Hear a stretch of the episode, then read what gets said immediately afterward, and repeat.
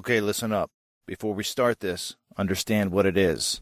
The Spartan Pledge is a battle drill. It's what to do when you don't know what to do. Remember that. I will be the last to fall. Two things every warfighter needs I won't shed a tear for them to see. is a battle buddy and a mission.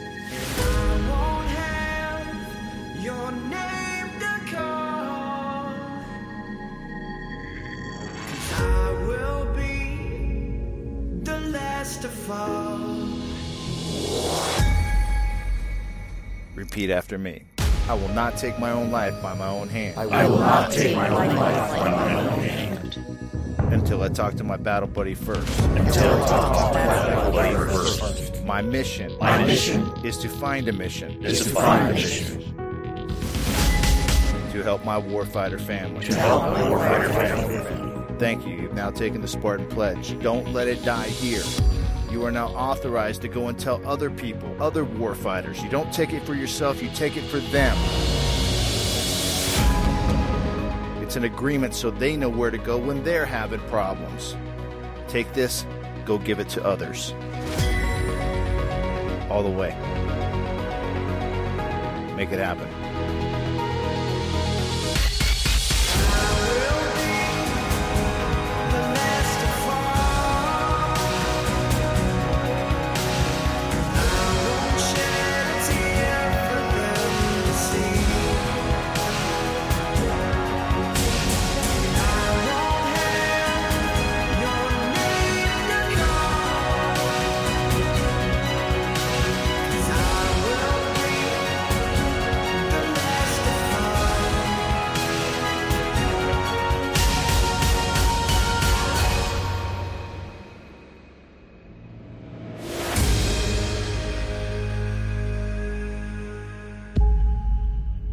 Give it to others.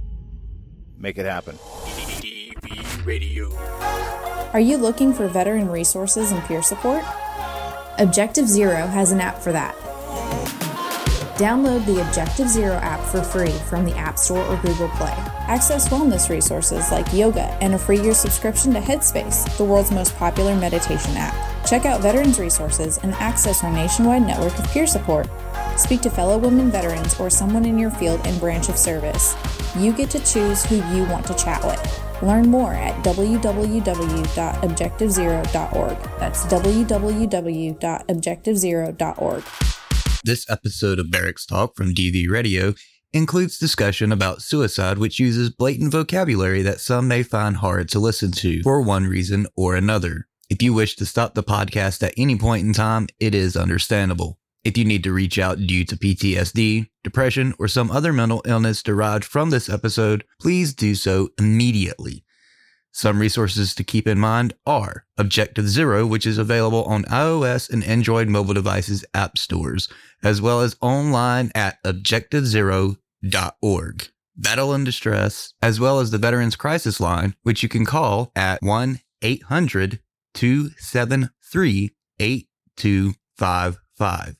Press 1 after you're connected. You can also text the Veterans Crisis Line at 838255. If you do not wish to contact any of the aforementioned resources or any we spoke about in the past, please do find somebody you feel comfortable speaking to. There is no shame and no harm to speak to somebody when you're hurting. Everybody always has a time when they need a shoulder to lean on. Please do enjoy this episode with retired First Sergeant Doug Rowe as we dive into these discussions. Please remember the views and opinions expressed by this show or any other show on DV Radio and its guests are strictly those of said individuals and do not reflect those of the DV Radio staff nor the staff of dysfunctional veterans. I am the first dick in your ear, Boner Wood, so it's going to be a hard one tonight. Now, God damn it, Bo, that's just not even fair. This is Barracks Talk. This is inside the nut house now. We got Sergeant War Oh, I just broke out of the rubber room, dog. The Bacon Man himself, Oink. You are truly putting the D in the B when it comes to DV radio. Mr. Recoil. I prefer to be referred to as belly endowed. and don't know where the fuck Google is. I told you it's my computer, it's not me. That's exactly how I feel. We probably had a few too many to drink. You know what I'm saying? 20 bucks, 20 bucks. Can I get a thimble full of Sweet Baby Ray's, please? We don't have it. Saturday's going to be even more entertaining. Illogical. Oh, we still have the DV radio store for those wondering. Shit's still there. You can buy shit. Buying shit's good, okay? Oh, we haven't even gotten there yet. You fucking got me there already. Love and military barracks talking around this motherfucker. How's your back feeling after that penis reduction? Oh, You're tuned in to WDVR on DVRadio.net. Because this is how it is on DV Radio. That is how it is right here on WDVR, DVRadio.net. It's July 9th, 2022. I'm Bonner Wood. I think we've got Oink and JJ in here at the moment. What's up? There's a couple of us assholes that are over here floating around. Yep, yep. Uh, we're supposed to have a guest. I don't know if JJ is Yeah, he's waiting for a in. link, bro. Well, I can't send him the link because I've got to do something really quick. Well, so I was going to I'll- say, if you'd let me finish, if you'd let me I'll finish DV6, if you'd let me finish DV6, I've got to piss. Joe, we got Sleepy Bo tonight. I've got to, I've got to piss, and then you guys talk amongst yourselves, and I'll be right back. Talk amongst yourselves while I urinate. Shit. Oh, wait. How do I fucking invite somebody? Damn it, Bo. Uh, down at the bottom, usually. Uh, let's see. Reactions, chats, uh, ch- chat, record on this computer, live transcript, reactions, recognize hand gesture. Recognize hand gestures. I can flip this thing the bird. If you want to. Sweet. Oh, wait. Maybe it's under participants. Copy invite link. Yay. Invite link has been added. Hi, guys. Welcome to DV Radio. Bo was asleep. I'll throw his ass under the bus. Being as he slept like an hour in the last week, I don't feel bad for, you know, I mean, I'm like, I don't blame him. You know what I'm saying? Oh, no, no kid. I mean, I feel a little bad that I woke his ass up, however. well, somebody had to do it. I mean, Right? Yeah. it's it's not like we don't have a weekly fucking radio show that he bitches about nobody showing up for and then sleeps over. Well, it wouldn't be DV radio if somebody or something didn't fucking happen, Right? right? If there wasn't snoring involved. Hey, hey, hey! I owed that title. God damn it! All right, let me get my Gmail going here. Gmail, email. Somebody, somebody, somebody give me my Gmail. Oh my goodness. Okay. Let's see. I've never used my computer to do this. Like seriously. How, how do I how do I write an email on a on a laptop? what planet is this? Yo, what's going on? Huh? Did you just wake up? Yeah, I did. oh, my mom's in here. Hi, mom.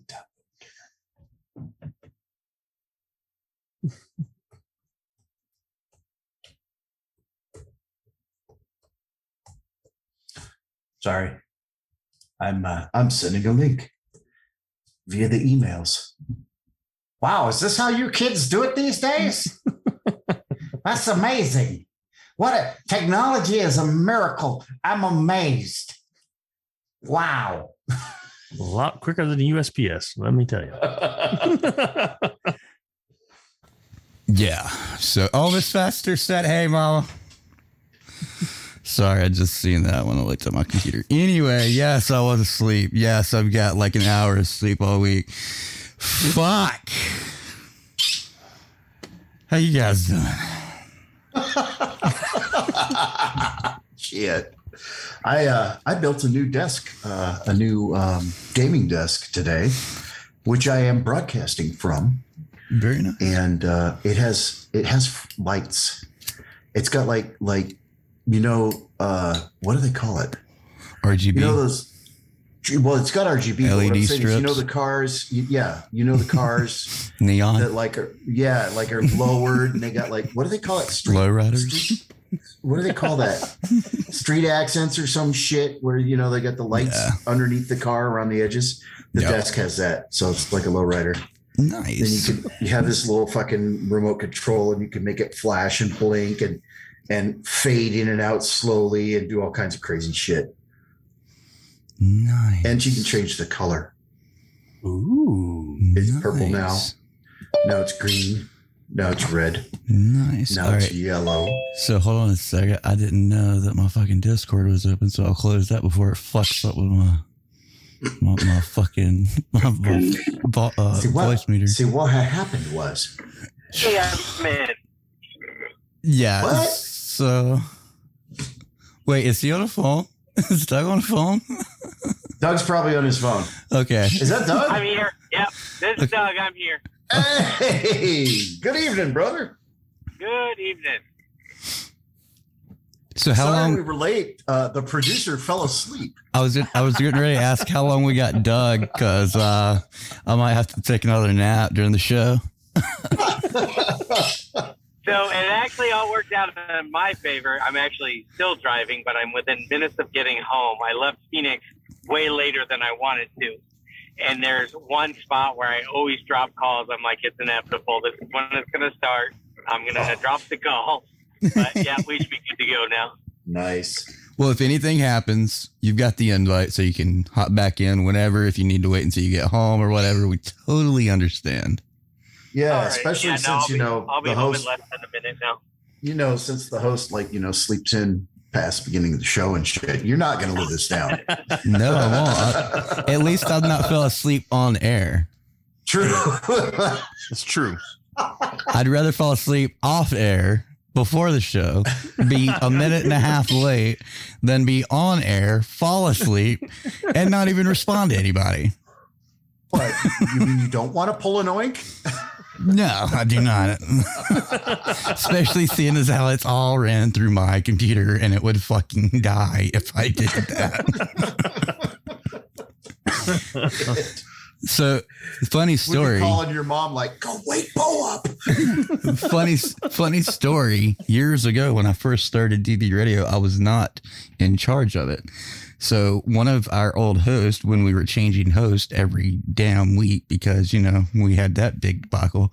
But uh dude falls asleep during a 24 hour stream and the radio is basically silent for like 12 hours and it's recording static the entire time. He won't answer his That It was reminds me of my college radio days. That's fucking awesome. So true dead air for 12 hours even. hmm Yeah, it's uh We, oh my god. we we had a DJ named Goob who would do 24 hour shows. Like he would he would just tell everybody he wanted to do another and he'd do fundraisers and shit, but he'd do 24 hour shows. And uh he fell asleep at like 2:30 in the morning. I woke up at like five and turned on the radio to check on him and heard nothing. And I'm calling the station, calling anybody who lived closer than me because it was going to take me half an hour to get there. And uh, somebody went and woke, woke him up, but it's not the first time it's happened. Yeah. Live on FM broadcast, though, that's always entertaining. Hmm. On the internet, it's like, uh, it's the internet. But Yeah. this was a 12,000 watt radio, radio broadcast. I was about to say that that was like some max headroom shit right there. That's, that's back in the day we actually burned out our our transmitter and bought a uh army surplus transmitter uh, an emergency comms transmitter from the army that was from like 1968 to get our radio station back up and running that's bad. as far as i know as far as i know that thing's still running k-e-o-l La Grande in La Grande oregon at eastern oregon university Hey, you need to you need to go tell them that we need that. Um we- Right. hey, we need we, so you can broadcast to Mount Airy and uh, southern funny. West Virginia. it's actually funny. We've got a AM station here in WSYD, and they'll basically let you like do whatever type of show as long as you follow FCC protocols. But I'm like, no. Um, The FCC won't let me be me. yeah. So So let me see. shut, shut me down on the MTV. so empty without so me. empty without me. Uh, for you kids that don't know, I'm, I'm not going down that rabbit hole. Anyway, um, Google's supposed to be here. I forgot to pull a soundbite for her today. Uh, because DV6 left today. Okay, I need to update you on DV6. DV6. He did not even ask to come see. Well, well, I need to update you guys on the situation with DV6 and everything uh, going on there.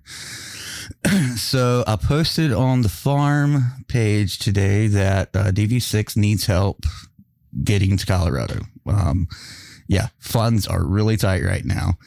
He needs gas to go the rest of the way from basically West Virginia to Colorado. That's the first thing. So if you can help him with any donations, you can go over to the DV Farm Facebook page.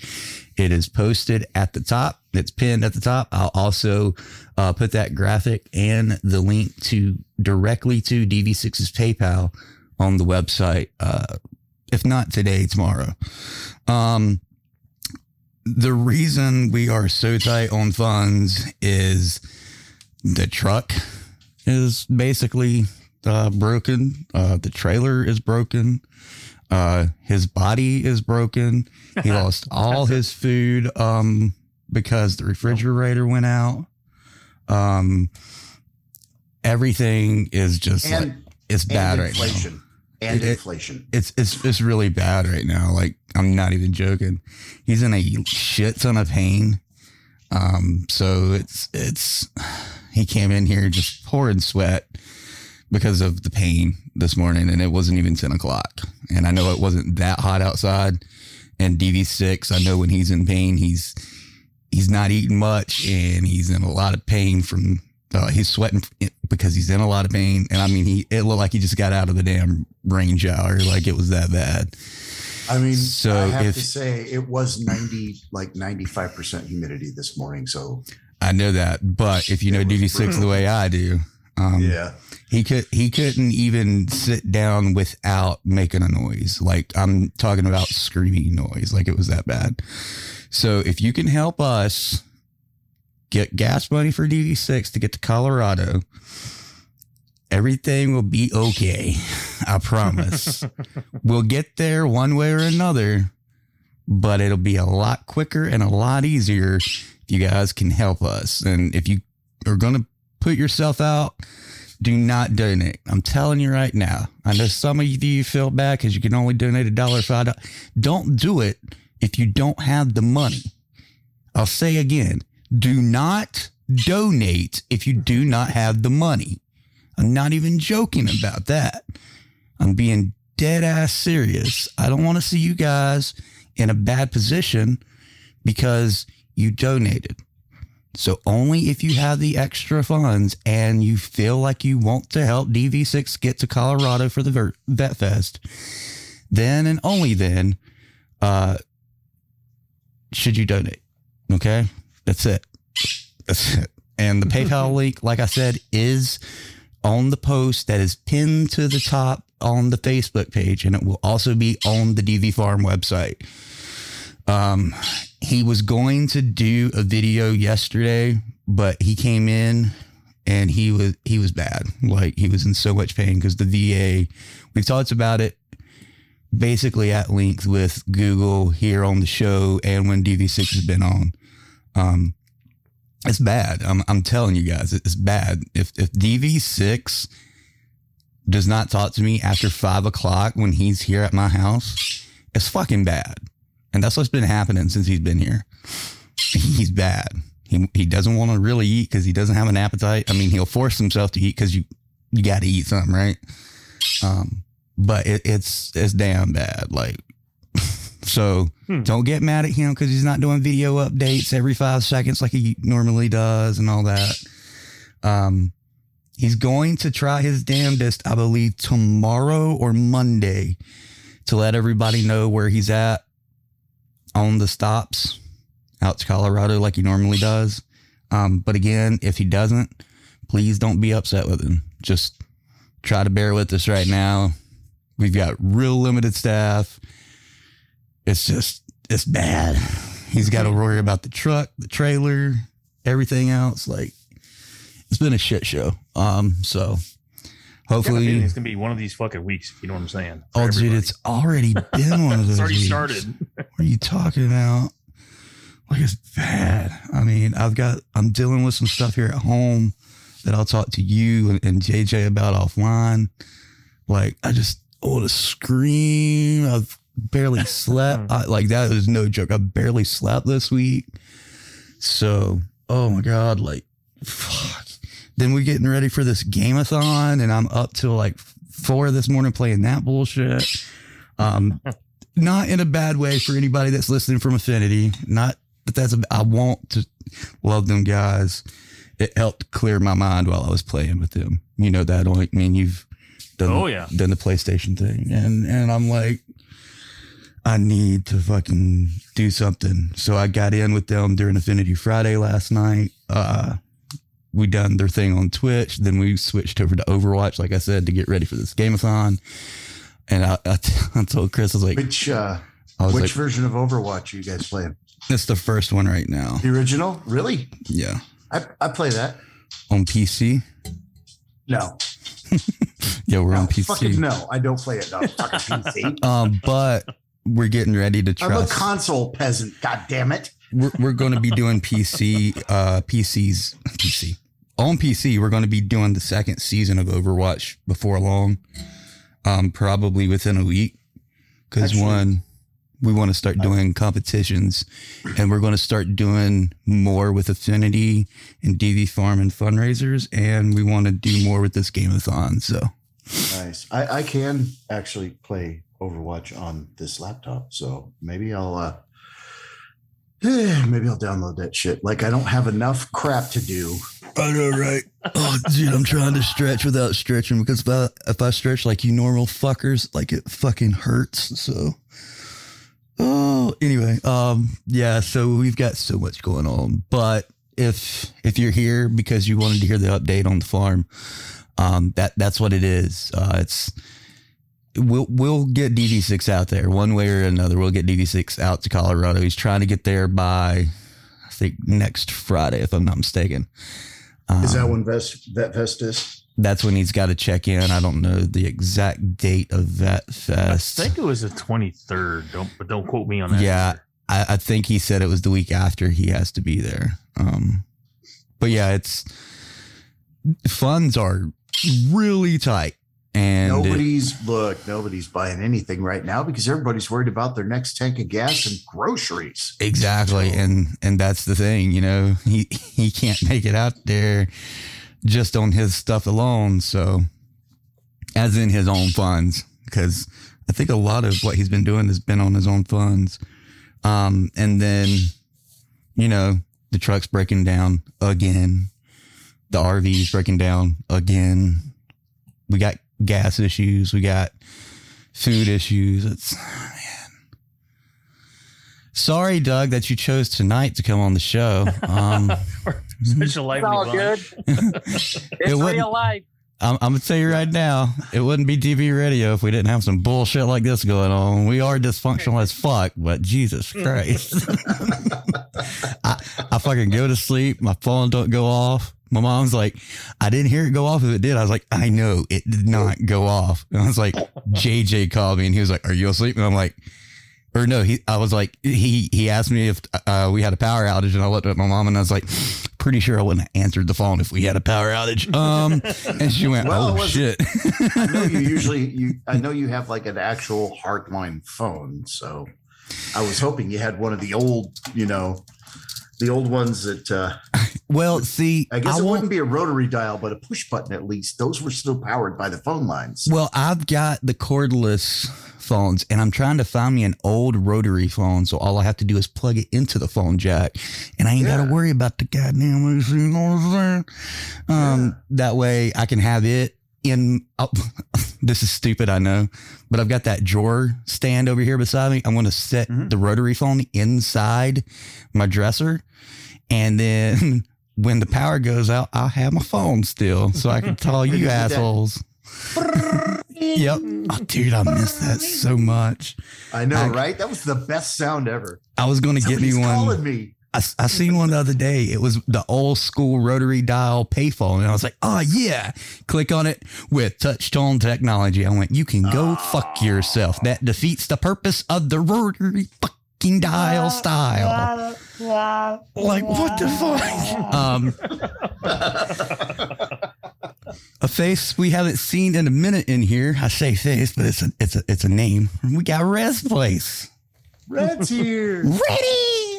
How you doing, um, owe Red? A huge, a huge public thank you. She sent me an email congratulating me on a new house and a fifty dollar gift certificate or gift card to Home Depot, and she bought my new shower head this morning. So, Red, I appreciate Aw. it very, very much. Thank you. It was much needed because my shower head exploded yesterday, and in this weather, in a shop with no AC, I cannot afford not to shower every day. I'm just saying. I mean, I could not shower every day, but everybody would move out.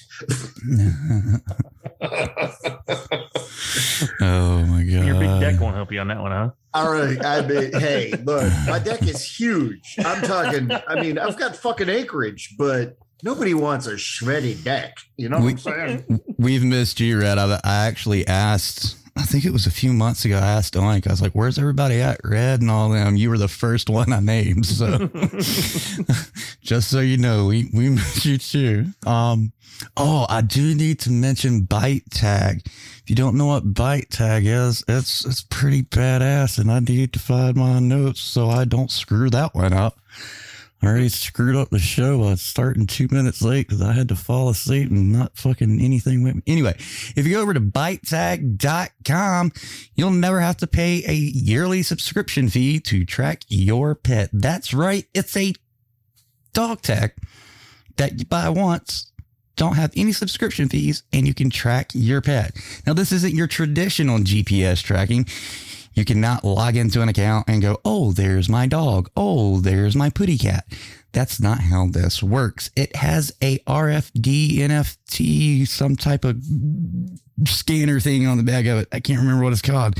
Um, anyway, if your pet goes on an adventure, say you're a a person who has a service dog, your service dog handler, right? And you go down and you're in the middle of the city and your service dog goes with somebody else or it just gets lost. It happens, right? Animals have instincts. Somebody can scan your pet's tag and you get it notified of where your pet is. You go find your pet. Now, virtually, these never break. Me personally, I'm to say get a couple because we know how some dogs and cats are and how rough they are and where they go when they go on their little adventures. Um, but they also have silicon uh, tags that you can get also. Uh, but if you go over there at bitetag.com, you can use the code DVRadio15 and you can get 15% off. And yes, that means we do get a commission when you make a purchase with that code, or you can use the banner right here at the bottom of dvradio.net slash chat. It says click to get 15% off of your bite tag. Use that. It should show up at the end, but if it doesn't, just type in dvradio15 and you'll get your 15% off. I use it. Scav uses it. I don't know if JJ's gotten any yet. I don't know if Oink's gotten I any yet. I'm, I'm, I'm behind the power curve. I'm behind power It's got a couple mangy cats that stick around the house. You know they are. They leave. eh, you know. Them old smelly pussies that just show up out of nowhere. Uh, Story of my fucking life right there, buddy. Let me tell you. Damn smelly pussy. you know, They need a new shower head. oh, so that's bitetag.com. Use DV Radio 15 at checkout or click the banner on our website to get 15% off your entire purchase. And we do appreciate it if you do that. Um, someone donated a $100.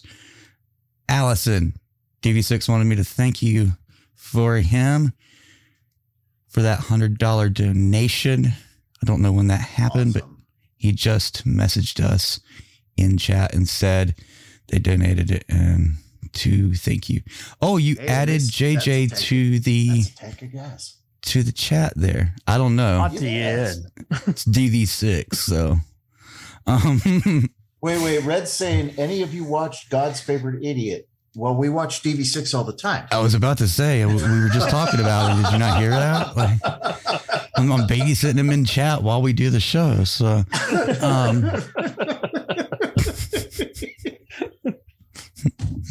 That was mean. I shouldn't say that about six. no, it's not. Put him down. Screw. You're right. He is God's favorite idiot. many many accidents as he's had with the chainsaw and the truck and the tractor, and, and he's still still walking. I'm Can't kill a man. He's a zombie. Yeah, that Elton John song. I'm still standing. There's my there's my radio. My mom hit the thing. I think. What, what the? No, my mom. We got new radios. Damn That is life Bobby. alert. Um, having new phrase from the show, pleasurably sauna, made me think of all y'all, especially with the new shower head. I'll have to find out what God's favorite places idiot we don't need to. I'm just saying we're gonna make we're gonna make Doug blush. So. My mom just ran in here and she peeked around the corner and went, "Not bad."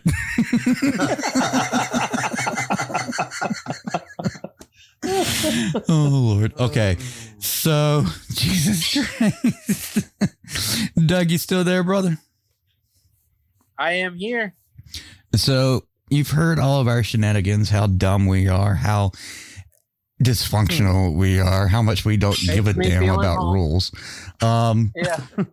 I'm going to let uh, JJ take the lead, but please tell us before uh, he goes into quote unquote interviewing you um, who you are, a little bit about your military history, and uh, why the fuck you decided to choose this show of all shows to, to join. Well, if we go all the way back to the beginning, I was partially in my dad and my mom. They did what they did, and I married up with myself. And uh, okay, so uh, I've been there for 12 gonna years. go I know how that is. Wait, what? anyway, Longest pregnancy ever.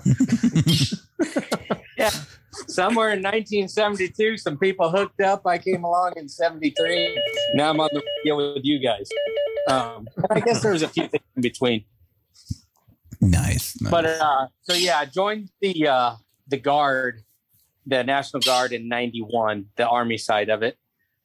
I joined as a junior in high school under what's called the Split Op program. So I started drilling one weekend a month, uh, my junior year in high school. Then summer break came around, and I took my trip to Fort Sill, Oklahoma for basic training. Then finished basic, came back to Arizona, continued drilling one weekend a month throughout my senior year, finished my senior year, graduated, went back to Fort Sill, Oklahoma for AIT, then back to Arizona and continued drilling one weekend a month up until um, that was in 91. I started 2003 was the big change. So Afghanistan kicks off in 01, Iraq kicks off in 03 the Air Force is deploying their security forces at such a high rate, they don't have enough security forces back home to stand the gates and watch the flight lines. So they decide to mobilize a shit ton of National Guard all across the country. And I happen to get swooped up in that. So I get sent out to Luke Air Force Base, which was all of about maybe 40, 45 minutes from my house. I'm an E5 at this point. Um, first taste of active duty money since AIT. And my wife says, um, I'm teaching with two master's degrees and you're making more money than me. You need to figure out how to keep doing this. nice. Not what I signed up to do. I do this one week in a month. But at any rate, um, did that from January of 03 to November of 04. So just shy of two years. While I was there, I made E6. Um, how many Army guys do we have in here? Me, just me right now. DV6 is Army, but he's he's All in right. West Virginia So- out. Prepare to laugh at me. So again, I am on an Air Force base. I Mhm. make E6. I'm at parade rest, getting my rank pounded into my collar because we're still in BDUs. We hadn't uh, fully changed over to ACUs yet. Um, So I'm I'm in my BDUs, they're pounding my rank into my my collarbones. Next thing I know, the freaking Air Force NCOs are getting in line. I'm like, whoa, what is this? oh, one team, one fight, Sergeant. Oh yeah, whatever. so yeah, I got the shit beat out of me that day by the Air Force. Thanks, Oh guys. Oh my god. I'm sure So it didn't hit that much. Trust me, I work with the guys all the time. Uh, So It had to have been volume, not force. It was. It was just that there were like sixty of them because none of them can hit any harder than a poodle. yeah, I mean they they all they're all on chairs 99% of the time. So Well, anyway, so that was coming to an end. They needed volunteers to go play OPFOR out at Fort Irwin. So I volunteered for that. That gave me another almost six months of active duty pay. And while I was out there, I applied for a active duty position with the Arizona Guard and wound up getting it. So I came back from Fort Irwin somewhere in 05. Uh, I think June of 05 is my official start date in the AGR program and then did that all the way up until I just I had my retirement ceremony in April. I'm technically not fully retired until uh, July 31st. I'm just on my terminal leave right now. But that's where I'm at. Finished up as a first sergeant. Um, did uh, a full tour to Afghanistan 0708. Uh, 15 months altogether, 12 months in theater. Then my last deployment, as it's called on paper, but it is really more of a vacation. I got sent to Kuwait um, and spent most of the year in Kuwait. I was actually only in Afghanistan for a month and a half, so that was that was pretty easy duty there. But in a nutshell, that's that's me and my military career anyway. very nice. Well, it's it's nice to have you on here. Not gonna lie. Uh, before again, before I let JJ continue, uh, if you missed the post, it is like a really bad storm headed my way. If we go out, I'll try to be back up as soon as possible. If it's more than 15 minutes, we will finish this show, all four of us, including Doug, if he's able to, hopefully by Tuesday or Wednesday for you guys, and we'll have it up on podcast. So if we go down, give us like five minutes. If it's more than 15 minutes, we're not doing the show. So, um, that being said, JJ, the floor is yours, good sir. Oh dear Lord, no! The floor belongs to the dogs. We're just clicking all over the place. Knuckleheads. Mama just got home, so they're all excited. So anyway, I met this guy uh, through Worldwide Woodturners, which is a virtual woodturning club. We meet on Wednesday nights at 7 p.m. Eastern, and um, I was just like, "Oh, cool! Active duty army is also woodturning." So I, you know, kind of uh, we've talked back and forth, and Doug just recently t- uh, joined TikTok.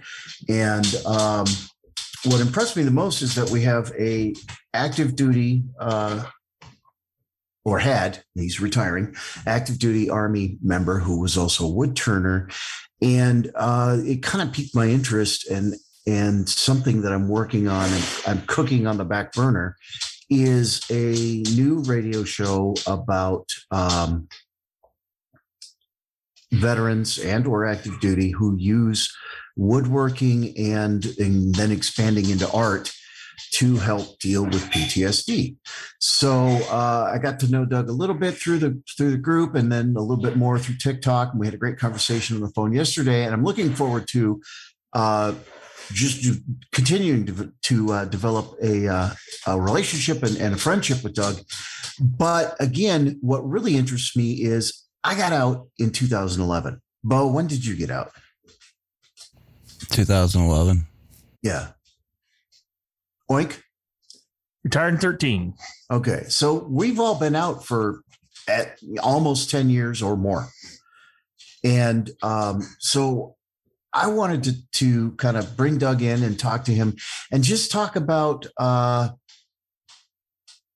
people who are retiring right now, what they're seeing, what their what their what their experience is, because it's a little bit more up to date, and there's been some significant world changes since we got out. And um, I just thought it would be fun to bring him in and and talk about whatever he wants to talk about and where he's going in the future. And this is a guy who is doing what we did, you know, 10 years ago. And uh, and maybe maybe we can share some some perspective to him since he's he's just going through that door, and maybe he can share some perspectives to us that'll help us kind of uh, remember um, the troops and and uh, get a little snapshot of where they're at right now. So, Doug, thanks for joining us, and I appreciate you doing it on short notice. Um, yeah.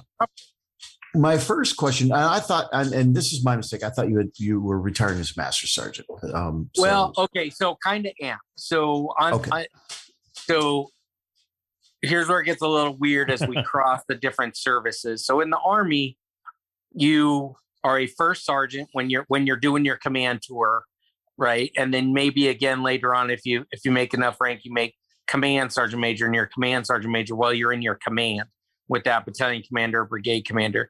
So, but there can only be one, kind of like the Highlander, right? There can only be one. So once I did my change of responsibility ceremony, meaning I stepped out of the first sergeant role and my replacement came in, I had to take the diamond off and put Ah. master sergeant back on. okay, When you retire, you retire at the highest rank held. And although first sergeant and master sergeant are both E8, first sergeant's considered kind of like that that a little bit higher respect, if you will. Right. It's like Um, a corporal versus a a, a specialist. specialist. Yep. Yeah. Yeah, both E4s, right? Yeah. So my once I get my retirement ID card, it's gonna say first sergeant, you know, and and all of that. But for the last uh whatever it was, month, month and a half, that I was still, you know, going to work Monday through Friday and going to drill one week in a month, I was wearing the master sergeant rank because the new first sergeant had come in. Ah, You can also look at it as like a warrant officer, like an NCO who went to warrant officer school and was warrant officer for however long. They stepped down from warrant officer and went back to NCO and then retired. They'll retire as a warrant officer. Yeah. Okay. Okay.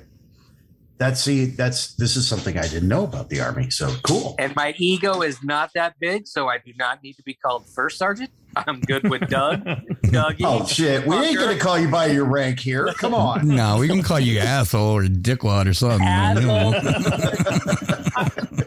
You know, I really, I'm really attached to fucker because I was called fucker for so many years. So I'm kind of cool with that. I mean, it's kind of the yes, it's sir. kind of the universal generic military term for a fellow service member is fucker. Yeah. You know, listen here, Yeah. fucker.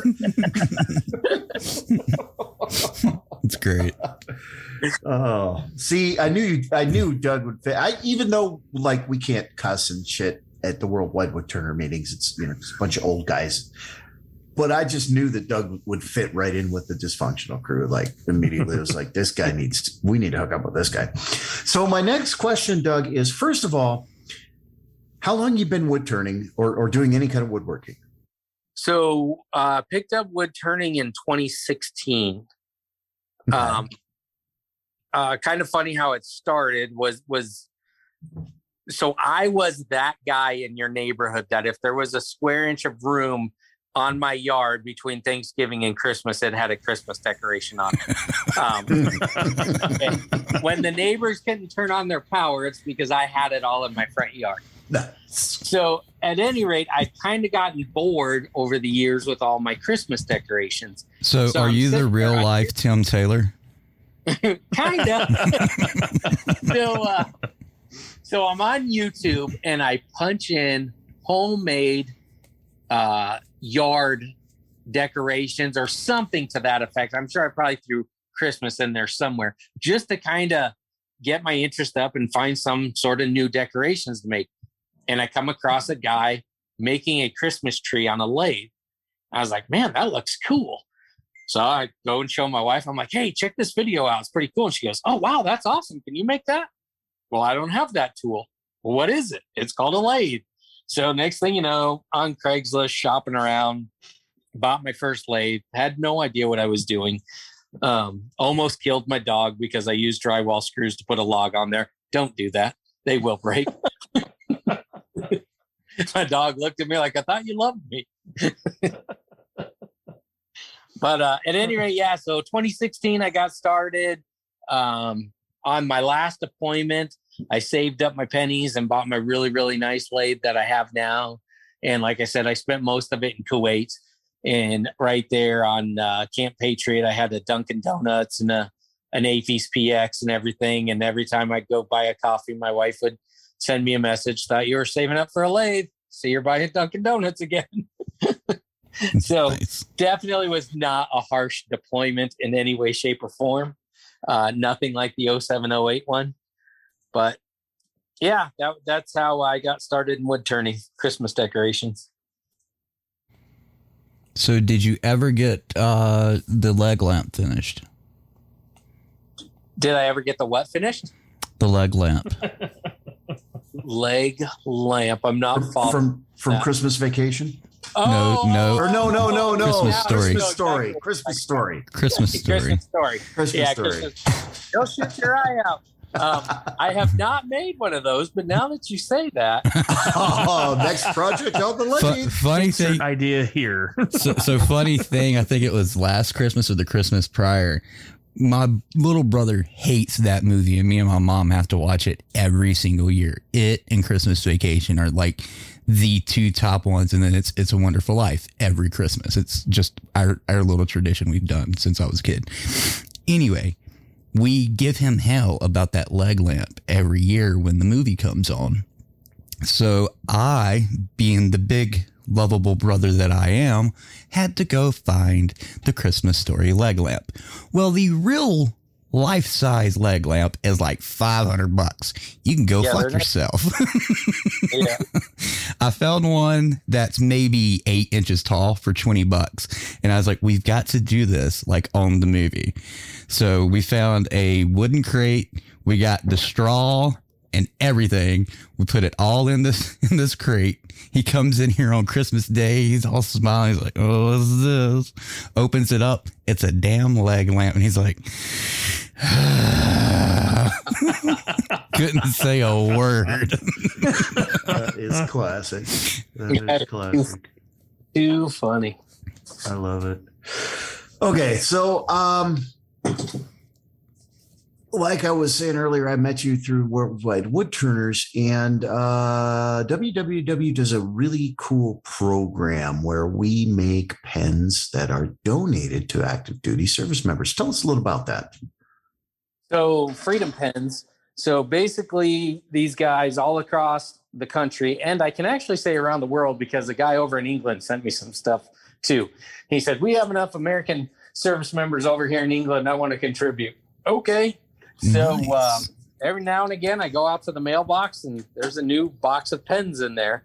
And these things range anywhere from that's pretty cool to how in the hell did you make this? It's so freaking awesome.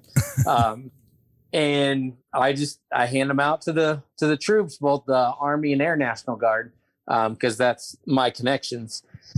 And uh, yeah, it's just really cool. And then a few other people in the club now have stepped up, and we've kind of divided up the services of, you know, if you have a preference of where you want your pen to go to, do you want it to put in the hands of a sailor, a marine, an airman, um, a soldier? Then we kind of divided it up, and they know who to send the pens to.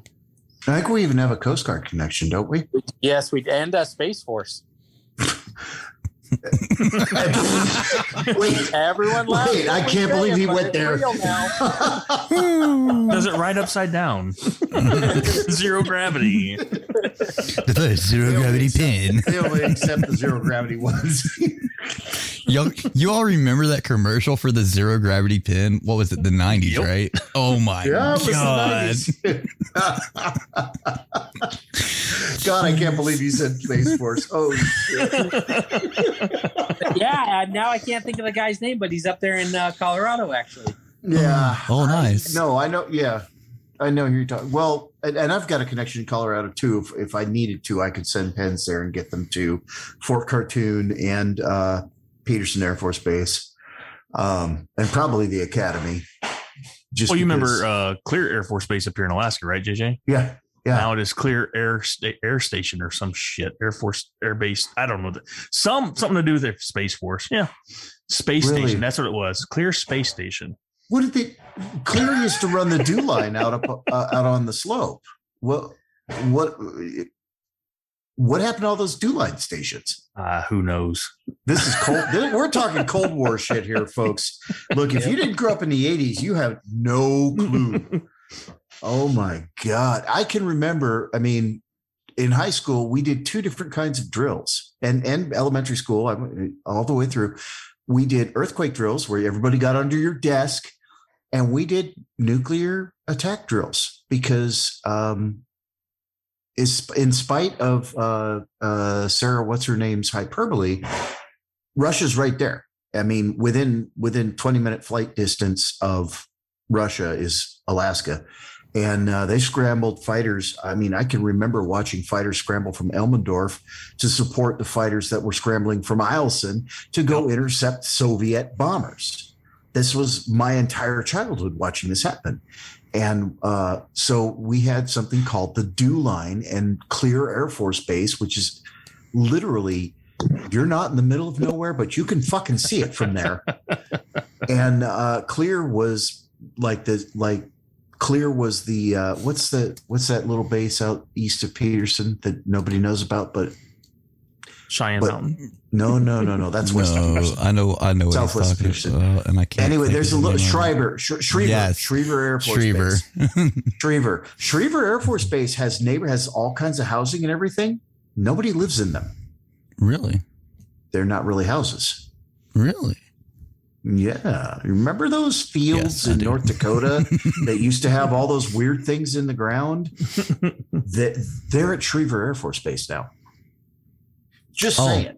Before before you go any further, Red said, "I don't understand. JJ and others is turning and donating pins. Yeah. We make pens, send them to certain points of contact who then give them to active duty service members.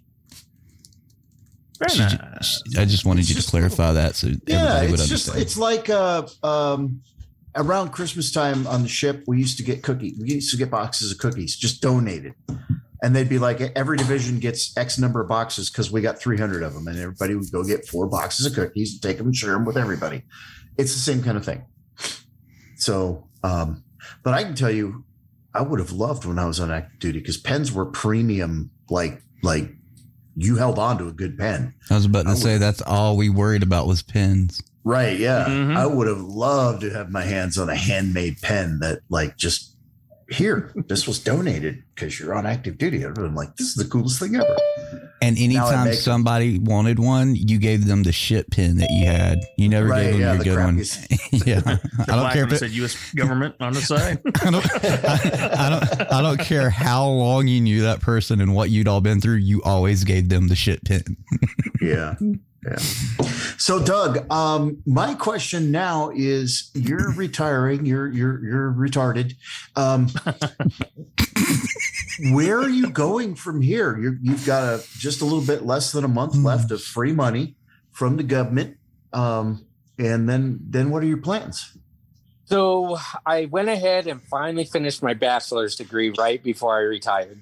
Nice. And then, uh, so in Arizona, the only real uh, requirement to be a substitute school teacher is a bachelor's degree, and then of course pack a back back pass a background check. Um, so that's what I decided to do. I'm just going to go be a substitute school teacher. Yeah, well, you've been on DV radio, so you just failed your background. Yeah, you just failed everything. You've warned Um, me. Just you're shot yourself screwed. in the Fuck now. Sorry. Yeah. Yeah, You're gonna go on a list. turned in. I'm good.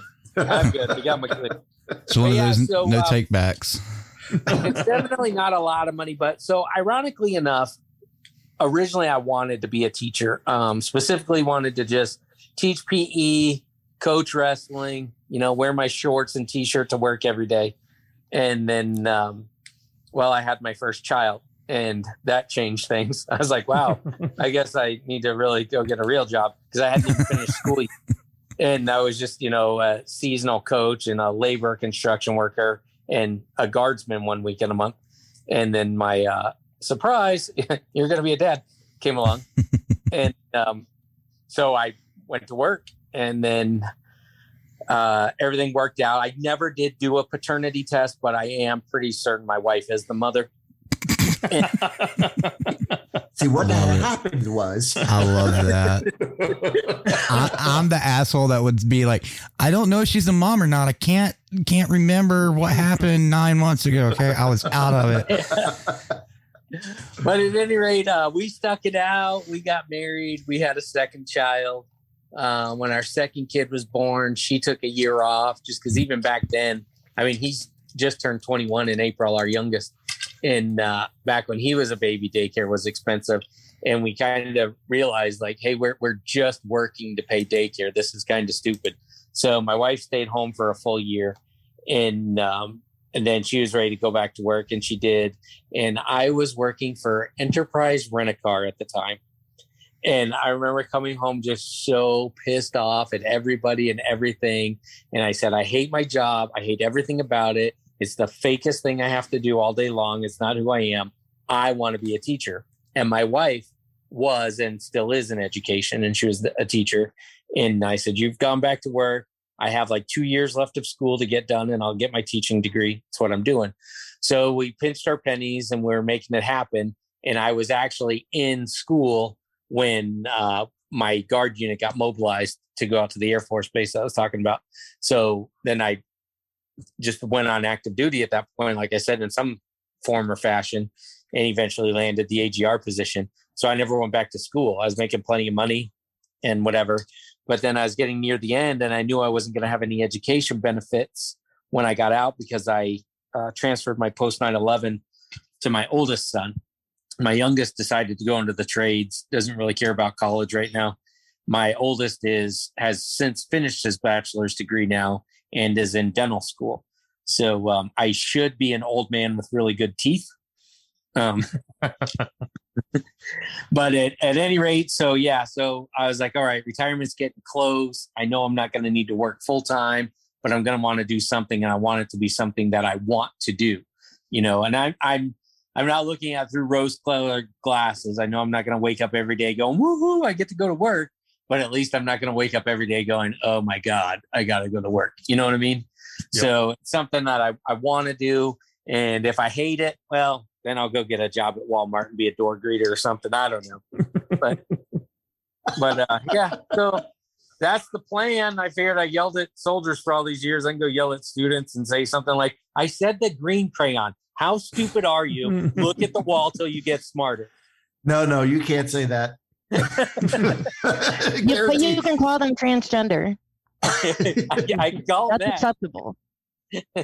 Just don't pick a gender. Might have been- That's cool though. That's um I, I don't think I know any veterans who decided that they wanted to teach. I know a lot of teachers who were veterans, but I, I don't know that anybody who I would consider consent, a contemporary um that wanted to go teach. So that's really awesome. I, I I think that's really really cool. If the world hadn't flipped upside on its fucking knocker, I would Right. have if I hadn't been fucked up. You know, I went to college before I joined the Navy, and I I chose, you know, I might as well have chose underwater basket weaving as a major. I was a music major, and I really had one choice: be a teacher. And I'm like, no, fuck that. I don't want to teach. So I ended up joining the Navy. Um, so that's really cool. Uh, Well, and so that- you're like me. kind of- you you got to learn music theory and all that shit, didn't you? Oh yeah, I learned all of that shit. Yeah, that shit Um, was fun, wasn't it? it was it was amazing, but at the same time, depends on where um, you go to college. yeah I- I- at the same time unless you're actually going to go use it it's worthless it's it's Yeah. absolutely worthless degree and i was i was an, an idealistic dumbass which most 18 year olds are so you know Well, I've got to say, uh, Doug, unlike most people that retire, especially within the last decade that I've heard, um, or or just get out altogether, you're actually doing something with your education that you use. Like JJ said, most people's are worthless. I don't care what it is. It could be something that's that took you six months to get right, and then you never use it again. Have you seen that a lot as well? Is that like a trend or? Um, I think talking to people that retired ahead of me and came back, um, the big thing that I heard from them is definitely get your education in something because nobody cares out there what you did in the army. you know, or Army National Guard in, in our case. Um, one of my sergeant majors, when he retired, uh, he came back to one of our training meetings and he's like, I know I'm not your sergeant major anymore, but this is, you need to listen to me. And I was like, oh God, here we go again. This guy's still fucking, right? Get off my lawn. yeah. Seriously, I thought my life was going to get better. You retired and you're still here yelling at me. But that's when he came back and he's like, I can't even tell you how many job interviews I've gone on, put in my resume. Nobody cares that I was an infantry battalion command sergeant major. Nobody cares. And he said, You got to learn, tailor your resume to whatever civilian career field you're going in and get a degree in something because that's all they care about. They want to know that you went to college for four years. And so Yeah. my degree is a pretty worthless degree as well. Um, I, when I called ASU back, Arizona State, and I said, Hey, I was a student there about 150 years ago trying to finish a teaching degree. And I said, I, I don't want a teaching certificate anymore because I don't want to go be a student teacher. And you have to be a student teacher for a full semester in order to complete your teaching credentials. I said, I just want a bachelor's degree. What's the fastest degree I can get based on my credits that you still have at your school on me? And so she looks it up and we talk about a few different things. And she goes, Well, honestly, you don't need very many credits to finish a degree in liberal studies. And I said to her, Well, I'm kind of a conservative. Am I allowed to get that degree? She, she didn't get it. Oh, She my goes, God. What? I'm sorry, what? and I was like, Oh my God. So I said, I'm just kidding and whatever. And so I did. I wound up taking like another, I don't know, 20 or 26 credits, whatever it was. And uh, all online. It was the cheap 26 credits. Holy shit. That's It- a lot. because well what maybe and maybe it wasn't even that many i can't remember i just know it wasn't very many i i went to school online for like another i don't know three semesters i think and was taking two to three classes each semester but it was it was liberal studies so this this degree was just all over the place I remember I had a class on global warming, although we didn't call it global warming. What did we call it? Climate change or some crazy shit, whatever the latest term is. and uh, I love and Doug. other stuff. and I didn't hold back. I kept my conservative point of view when I wrote all my papers and everything, figuring, yeah, let's go to battle with this lib. And it never actually happened. The instructors were all pretty, pretty open to my point of view as long as I could justify, you know, why I felt the way I felt. Oh, that's Um, good. Yeah. I only right? I only had one fellow student in one of the group uh, chat things that we had to do online call me a murderer for being in the military. Oh, dear Lord. was- uh, it was pretty cool. I said, "Oh, it hurts my heart that you feel that way, or, or whatever." no, but it was um, Oh, it was great. a um, Native American history class, or not class, but that was the the portion that we were talking about. And um, does any land in the United States currently really belong to anybody since white people stole it all? Right. That was the premise of this discussion. I was like, oh God, here we go again. so so I tried God, to explain that war is different than murder. Like you might not even agree with us going to war, but it's not my freaking choice who I kill. Right. The right. government said they're they're trying to kill me. I'm going to kill them back faster so I can get home. Welcome to war, right?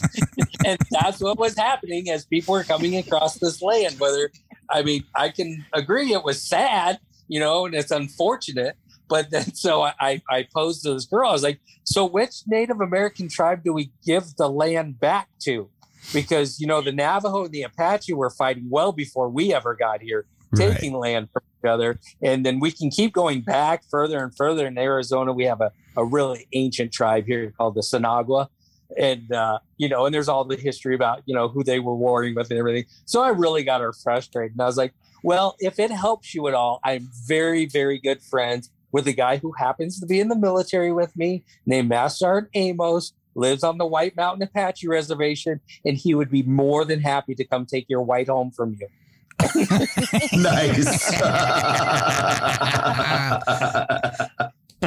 nice. at any rate, yeah. So then she called me a murderer, and that was pretty much the end of that discussion. That is honestly, hilarious. I've seen I've seen online people calling uh, active duty baby killers and shit, and I'm like, Yeah. first of all, this is ni- ni- not 1968, and second of all, you just are completely clueless. You just don't understand. No, 98% of military members in this day and age are not killers at all. They're fucking paper pushers. Yeah. There's a small percentage who's out there at the pointy end of the spear, but most of them are fucking signing paperwork in the fob. I mean, come on. Yeah. I mean, it's hey, without supply, the planes don't fly, right? That is true. yeah. I mean, Hey, without admin, y'all wouldn't get troop re- replacement.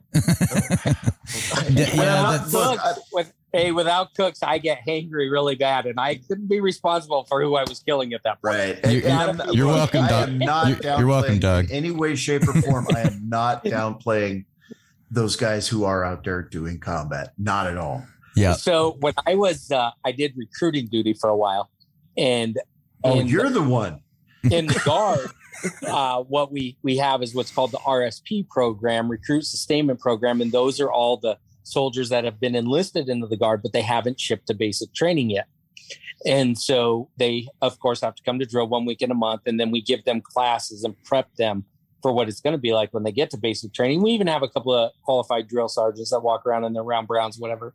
Well, I come straight from the infantry, not too long after my my real deployment, and so I've I've still got a little bit of an attitude and whatever, but um, I am not the type of guy that preaches. There's only two MOSs in the military: eleven Bravo and support. Right, like most of my fellow infantrymen do it, and that's probably because it wasn't my original MOS. I joined the field artillery. The government forced me into the infantry. so, um, at any rate, so I would get up there and I'd give my classes and I would tell them, and I said, You see a lot of us recruiters up here. We have these badges. Of course, I got my CIB on, and a lot of my fellow recruiters, some of them have their CIBs, and a lot of them had CABs, uh, the combat action badge, because they were something other than infantry. And I said, Which of these badges do you think are more important? And of course, all my fellow infantrymen start puffing their chests out and like, yeah, Rose about to let them know. And I, and of course, there's a couple of kids that they want to be infantry or they enlisted to be infantry. So of course they're all, oh, the CIB because only the infantry can get it. And I said, so you're right. Only the infantry can get that. Let's talk about that for a minute. I have a CIB because I went to Afghanistan and I played with the enemy on the battlefield. Over here, I got somebody with a CAB. Did you get that in Iraq or Afghanistan? And they'd answer whatever Iraq or Afghanistan. And, what, and what's your job? Uh, maybe a 42 Alpha HRO in the Army, or maybe a 92 Golf a cook, whatever. I said, so, and you played with the enemy. Well, yeah. I said, so you went over there and did my job. I think your badge holds more weight than my badge. I got paid to go play with the enemy. It's what I signed up to do. You were supposed to be over there cooking meals. When people start shooting at you, well, you're going to shoot back. It's kind of a natural reaction, right? You either curl up in a fetal position or you get behind the trigger, one or the other. so, and then my fellow infantrymen would just get so pissed off. Come on, man, we're 11 Bravos. I'm like, well, technically, I was a 13 Bravo. Yeah, I gotta say But that yeah, the to have ones a lot of fun that. the ones we would run into didn't seem to have that big of an ego, which is is a nice change. Um, we also had a spe- special forces team, I believe, that uh, would always stop in at our uh, cop. I was at Cop Mead um, Okay. in 09 and 10, and then they transformed it into a JSS. Um, but if you would go to a fob or something, like you said, the egos came out in fucking droves. Oh my god, it was it was never ending. you, Yeah, have we had a special forces team also stopping at our at our camp, and they were the cool ones. It was Yeah. like, Yeah. And it, and it's stupid because they're supposed to blend in, right? But Mhm. they're the ones that are walking around in civilians looking all scraggly and gross. And I'm like, you are not blending in on camp. Like you might be blending in out, out there, but not in here. yeah. Well, you good, know who you are. I, I the the I've talked about the the team that was uh, that would stop in at our cop. They're the ones that lost uh, their gunner in a rollover uh, just outside of our cop, and they weren't the quote unquote undercover ones. But you guys remember Black Hawk Down when they had the like hockey helmets on and shit like that? That's what they wore. That's what our team wore. And you'd see them coming, in, you're like, look at those dumbasses. And then you'd talk to them, hey, these are cool dumbasses. Like the ones you could not stand, the EOD, and they were Air Force and they were dicks. The only Air Force people I've ever met that were such egotistical, no remorse, fuck bag assholes. Like you just wanted to punch them in the dick and see if they could squeal. like they we say that about our own right here, right now. I mean, come on. Man, I'm gonna tell you, like there were times I was like, next burn pit trip I make, you going with me. Um you ain't coming back. Yeah, the funny thing is, is I work with a guy that was prior Army and Marines and uh, EOD in both. So yeah, he, he definitely doesn't have an attitude like that. But yeah, you're right. Our own Air Force EOD is something to be. Uh, yeah, I have to have acquired taste for. Put it that way. what was weird for me noticing EOD teams, the ones that got called out the most were Army and Marines. Air Force rarely got called out. And I was like, they're attached to us and they're sitting in their chew in PT gear the entire day. That's it. That's why it's the chair force. right. They earned the name. I can't say anything else. I mean, I mean, But I will tell you on, on my deployments, the, the biggest issue that I had was nobody in the military. It was the damn uh, uh, Blackwater or whatever Yes. contractor company they were working for. Those guys would drive me up the wall. They, of course, they're doing the the security of the fob, right? They want to check all my credentials. I'm like, motherfucker, you see me every day. Right. You know who I am. if I want to walk through this gate, I'm walking through this gate, right? And then, uh, oh, just their their attitudes, and then you know, finally, I, I all right, I'll check my ego at the door and let me just talk to this guy and whatever, you know, get his story. Every one of them, it was the same one. The army screwed me over. The Marines Yep. screwed me over. This and that, and I'm like, Special PT does, Right. Let me I mean, t- let- pop out let on me the drug tell you. test. Right? Let me tell you something about some of those guys. Mm. So I was there 0304 and probably like three or four months after we got there, we got some contractors that arrived. They showed up, realized there was no running water, no TV, none of the nice amenities from home. They turned around, got back on the plane, went back stateside. Yep. They were like, that's it, we're done. I'm like, you're getting paid millions of fucking dollars and you Yeah. can't hack it? Way more money than any of us in uniform are getting Right. paid. Our I'm like, contractors. you can't hack it. Uh, our contractors, I don't remember if they were Blackwater. I think they were the other ones. The other Triple can of whatever. yeah. Yeah. the the ones that were like the wish.com of Blackwater. Um they they were the ones in charge of the Ugandans and all and they had those Look, I'm gonna tell you right now, if you want government issued equipment, you're dumb. they had these fucking Toyota trucks that would go through anything. They would you could put a bomb under them and they would continue driving. Were you And in the- Afghanistan? I was in Iraq. Iraq. Okay. Yeah. Um and the one there was one guy and every time he would come through the the serving line it never failed. He would complain about something. I don't care if we had like surf and turf or ready to make on like it didn't matter. And we're in the middle of bumfuck Egypt, Iraq, right? We're in a tent and we're on wood cooking for your ass and you're gonna put us down, right? And, and we're, we're cooking your fucking food, guy. Like, seriously?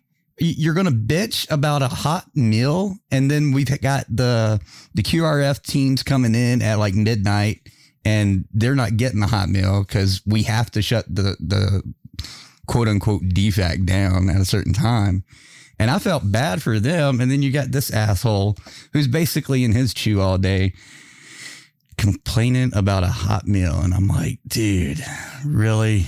And then he complained about the vehicles nonstop. Like it was, it was relentless. I was like, dude, I, I just, I complained.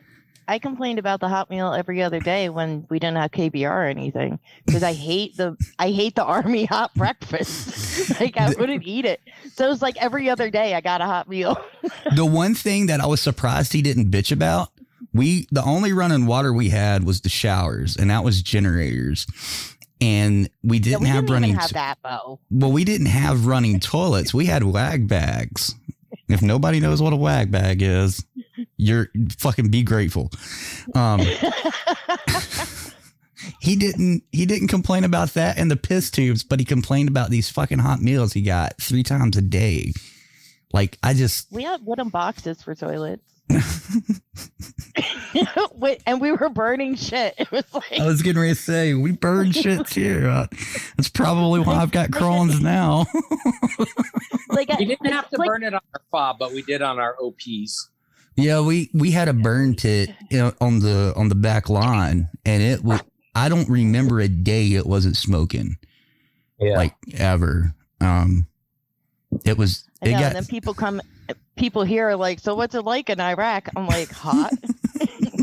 and then on a cold on a cold night, they're like, "Man, I would love to sit by a fire." I'm like, "Take that fire to 130 degree weather, multiply it by a, by a thousand, and be like Yep. dressed up like it's winter time." and they just look at you like, "What?" we had a. I'm Uh, like, "That's Iraq." I can't remember what was coming in. I remember it was a couple Blackhawks and a, and a shit hut coming in. And some dumbass had put a lot of chemicals in the burn pit. So it basically looked like we were burning tires on our cop. and they couldn't land. It was that thick smoke that you, you don't want to fly through. It was bad smoke. So they had to, you know, reschedule until three o'clock in the morning. And we're sitting there on the other side of the landing pad and you don't hear nothing. And then all of a sudden, sand kicks up in your face, and you look up and you see this blinking light, and it's two fucking Blackhawks stealth dropping on the fucking landing pad at three in the morning. That shit right there fucks you up for the rest of your life. That'd be pretty awesome, though. well, it's like walking through the woods and you get that cobweb in your face because you're not expecting it. and see, we we've been to Iraq. We That's know like what that sand is like. me when we're going through the woods. we know what that sand is like. It's not normal sand, it's silt. so it's basically a cobweb of dirt in your face. Like- anyway, I'll let JJ and Doug go, go back at it. Sorry. Well, I just stuff. It's good stuff. Yeah, no. Uh, see, I told you, man. We it's barracks talk. We just literally gotta get around, gather around, kick the shit, tell stupid stories. Yeah, we don't like to be that serious if you haven't. I mean, we do we do hit some serious Yeah. subjects once in a while, and uh, and I know because you are not quite retired. I know that you're um, possibly limited on, on what you can say, but I'm curious if you can talk to us a little bit safely about um, the woke military. Yeah, it's horrible. So, um, I just today the reason I was down in Phoenix, uh, two reasons. I had to go down and we're trying to close out my final um, NCOER and get that all done. But a soldier who who wasn't one of my direct soldiers, he didn't work directly for me, um, but he worked around me and he was one of the medics. Um, he has since rotated out of the infantry battalion. He's over in a military police battalion and he was giving a combat lifesaver course. In the combat lifesaver course, he required the uh, victims, you know, they had whatever simulated injury they had. And of course, the person needs to find the injury and, and treat the injury, treat the trauma. And in doing so, you've got to remove clothing. He kept the rangeisms in place. He wasn't undressing anybody from the waist below. You know, nobody's underwear came off. Actually, not even their pants came off. He did have female soldiers remove male soldiers' tops, and a female soldier complained about it. Oh, and they actually God. brought him up on. it. And Are you so fucking kidding I me? went today and I spoke on his behalf. Now I, I couldn't act as his defense attorney, right? I can only be there as a like a character reference type person. But it just so happened that I knew the battalion commander. Um, and so I explained to him, I said, Sir, I, I can tell you, you know, this, this sergeant has always been a professional when I worked around him. Um, I've never had any issues with him. And I said, You just read what the JAG told you to read that I can I can speak on his behalf, but I can't be his defense attorney. So, but I'll answer any questions you want to ask me about combat lifesaver course because I've taken the course a few times and, you know, whatever. And then his sergeant major, which I don't know, um, female, she spoke up and she goes, uh, First Sergeant, we'd, we'd like to hear your opinion. Okay, now you asked me for it, right? so I'm not defending him. I'm simply giving my opinion. Mm-hmm. And so I did. I said that course is designed to save lives on the battlefield. And on the battlefield, you are going to have to undress people. You don't get to mm-hmm. choose the gender of the person. You need to put your gender biases aside and just save lives. And I said, even on this last deployment, you know, I wound up getting a really bad hernia. They had to pull my pants and my underwear down, and it was a female medic. And the mm-hmm. sergeant major just rolled her eyes like, finally. Like I could see it in her face, like somebody with some common sense is speaking. Nice. and uh, Good for her. and unfortunately, he did do some other stuff in the course, though that you know is just Yeah, sorry, you- NCO. Some things in the in the newer army you got to learn not to say anymore. And so he so he he didn't get away scot free, but the battalion commander did not hammer him on it, and uh, and he specifically said, you know, I I read your letter and I appreciate you having first on row here to speak on your behalf, and that has influenced my decision, and uh, so that that worked out well. So I think there's still an older generation in there that still has more of that uh, non woke mentality. But as the younger generation is taking our place, that is becoming the norm, right? Oh, so for, God. for his stuff to even have a, a 15-6 started, right? Now, like I said, he made some other stupid comments. I read the 15-6. He gave it to me. So I knew everything he was charged with. Um, but the basis of it was actually the females having to undress male soldiers. That was the main part of it. I'm like, are you freaking kidding me? Like Well, that should have Wait, been the stopped females- right Wait, Well, the one- females were offended that they had to remove the shirt of a male, That is Mhm. correct. So but the males didn't have to remove the shirt of the female. they would have it was just it happened to be he let the the people in the class volunteer to be the victim and Mhm. only males volunteered to be the victims i told him i said you know what sarn if i was the one evaluating you giving that course i would have gigged you on not having a couple of female victims because Yeah. females get blown Right. up too and we got to know how to undress a female and it Right. can be uncomfortable but i'd Mhm. rather learn it in a training environment than have to do it for real Well, that's what I was getting ready to say. So, CLS is a course that a lot of soldiers take anyway, and we usually took it in a class in a building nine times out of 10. And then after you had that, sometimes it was a week. I don't know how long it is now, but The course has been shortened to three days. oh my fucking God. Okay, that's a fucking tragedy. So they, Um, they've taken the IV stick completely out. You don't What? stick each other anymore. What? There is no more So wait. IV. I don't want anybody saving my life that took that class. No. I'll, I'll call my daughter and have her come out because No, she, they, I mean, you get some real high quality training on how to put pressure on a wound. Do they even Um, know the nine line anymore? That that is still in there, yes. And tourniquets. They the big push is tourniquets, which is cool. Um, I'm Um, all for the tourniquets, but um, I still think we should know how to give IVs to each other. Yeah. Well, Yeah. another thing about CLS courses. like I said, I'll call my daughter. She just went through. She still has to take the EMT test, and they're dicking around with her on that. Well, another thing about CLS courses is we in the military usually don't have the luxury of having simulated mannequins or there's a new thing now and I don't know if you're aware of it or not Doug but they have this suit that people wear and it simulates just about every injury that can happen in in combat. Um, it's usually used for operating in the field, but they do it for CLS in certain areas as well.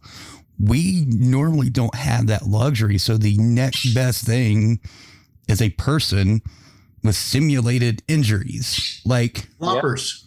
Right. Floppers. Yeah. We did it in the Navy too. You had guys with fucking, well, and women, men and women with uh, uh, silicone prosthetic injuries strapped to their bodies. Right. Well, it's it's like going to a NASCAR mechanics course, reading a book and saying you're a mechanic. You're not a mechanic. You know how to work on a fucking race car.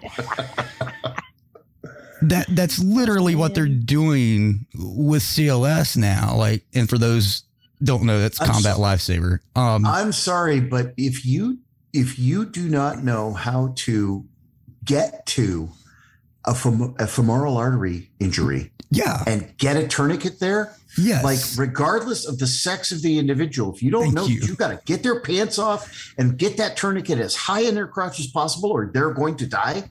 They're going to die. Well, I remember one of the other way to injuries that, that.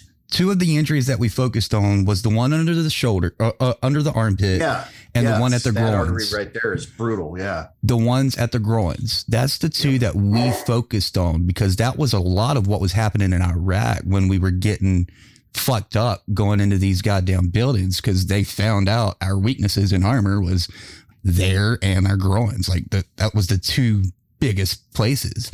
So we focused on that.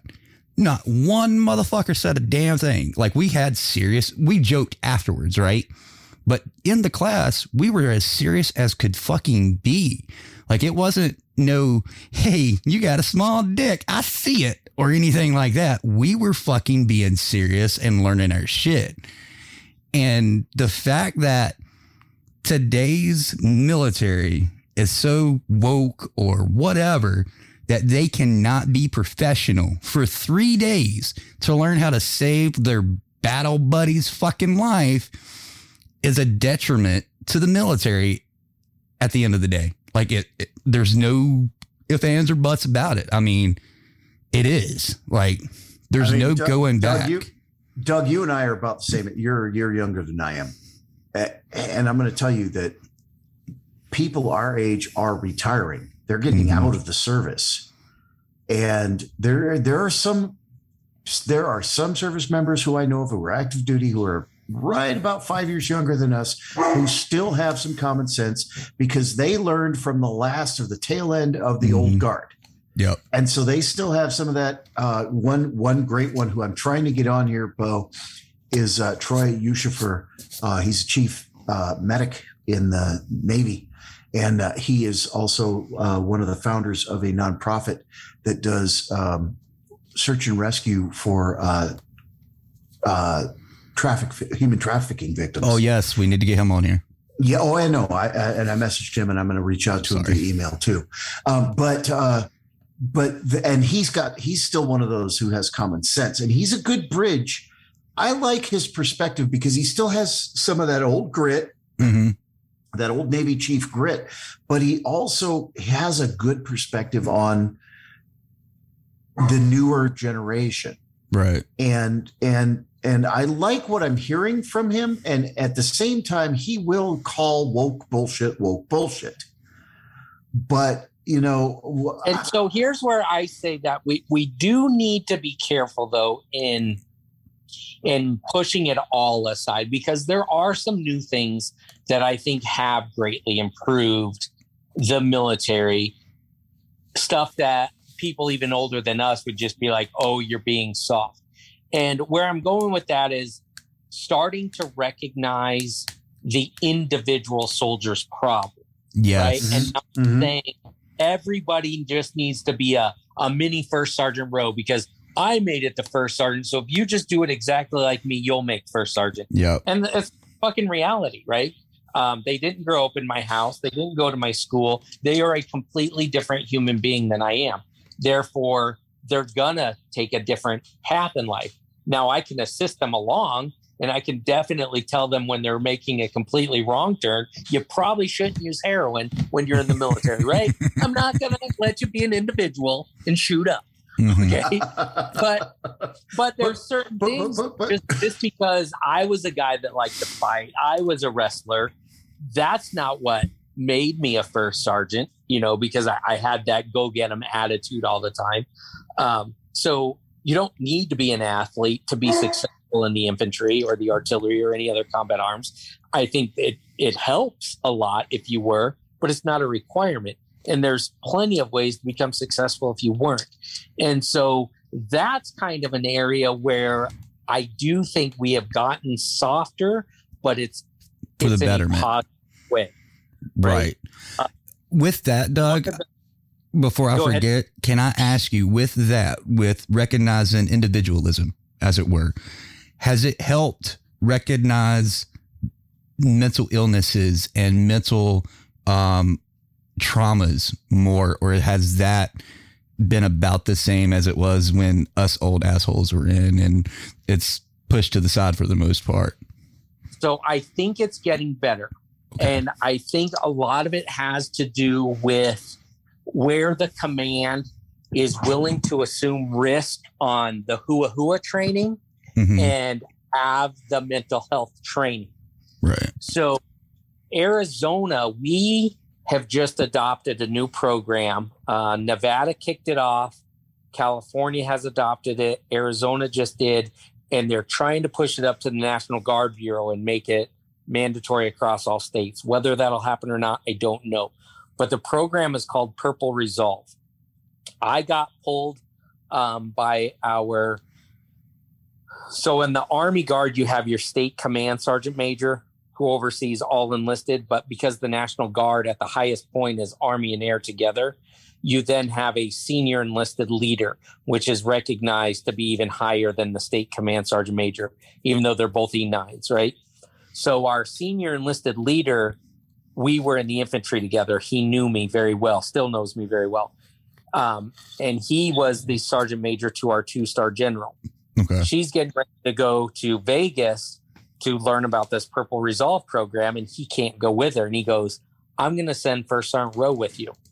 I've met the tag in passing, right? But it's not like I have any reason to go talk to the two star general on a regular basis. So next thing I know, I'm like, all right, well, I guess I got the two stars phone number and I'm calling her up to make sure we're on the same flight. and felt a little odd, not going to lie. But I really thought I was just going to another um, suicide prevention training, Mhm. which I have nothing against them, but we've just beat that horse to death and it's not making a difference. If Yes. it was, then we'd be at 20 a day or 19 a day and not 22 a day, right? I'm Um, personally, I'm glad to finally hear somebody that's newly getting out say that because I've seen so many say, "Well, no, you can't blame the the programs." Look, you just fucking said it. I mean, it's Well, it's the old adage, "Death by PowerPoint," right? Like, Right. And it's, it's just check the block and nobody cares. They're Mhm. like, hurry up and get this class so we can get out to the field. let's get the fuck out of here. Yep. Somebody wanted to come forward with their feelings, right? Yeah. Well, at any rate, so um, I go to this training up in Vegas, and it was fucking awesome. And what I really liked about it was it's no longer, it doesn't completely put the onus on the leadership Okay. about suicide or mental health.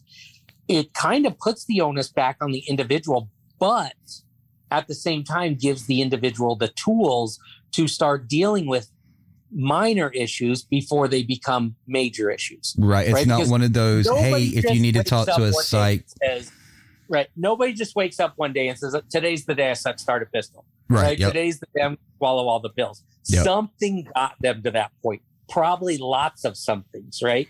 And so that's what I really liked was this class was recognizing those issues and hey leaders, here's things to start talking about. Here's how to train your junior leaders. Here's how to train the individual.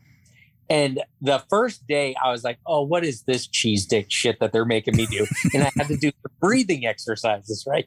I'm like, "Okay, I'm taking a fucking Lamaze class. Am I having a baby? What's going on here?" Next thing I know, I was like, "Okay, don't tell anybody," but that kind of did calm me down. Yeah, right. And it worked a little bit, right? And Well- like, "All right." Another thing on on that you, you you're talking about you know not putting everything on the leadership, which I don't think we should uh, either. I think some of it, but not all of it. It's going back to the individual, recognizing you know your problems before they be tur- turn into major problems, etc. Is it? And, and I know every case is different because every human is different, every brain is different. But is it helping as far as leaders and NCOs recognizing, okay, something's up with my soldier, something's changed. I need to at least be like, hey, you good? You need to talk. You need this. Is it doing any of that as well, or is it getting there? So with this new program, it's too soon to tell. My hope Okay. is that the answer to that is yes.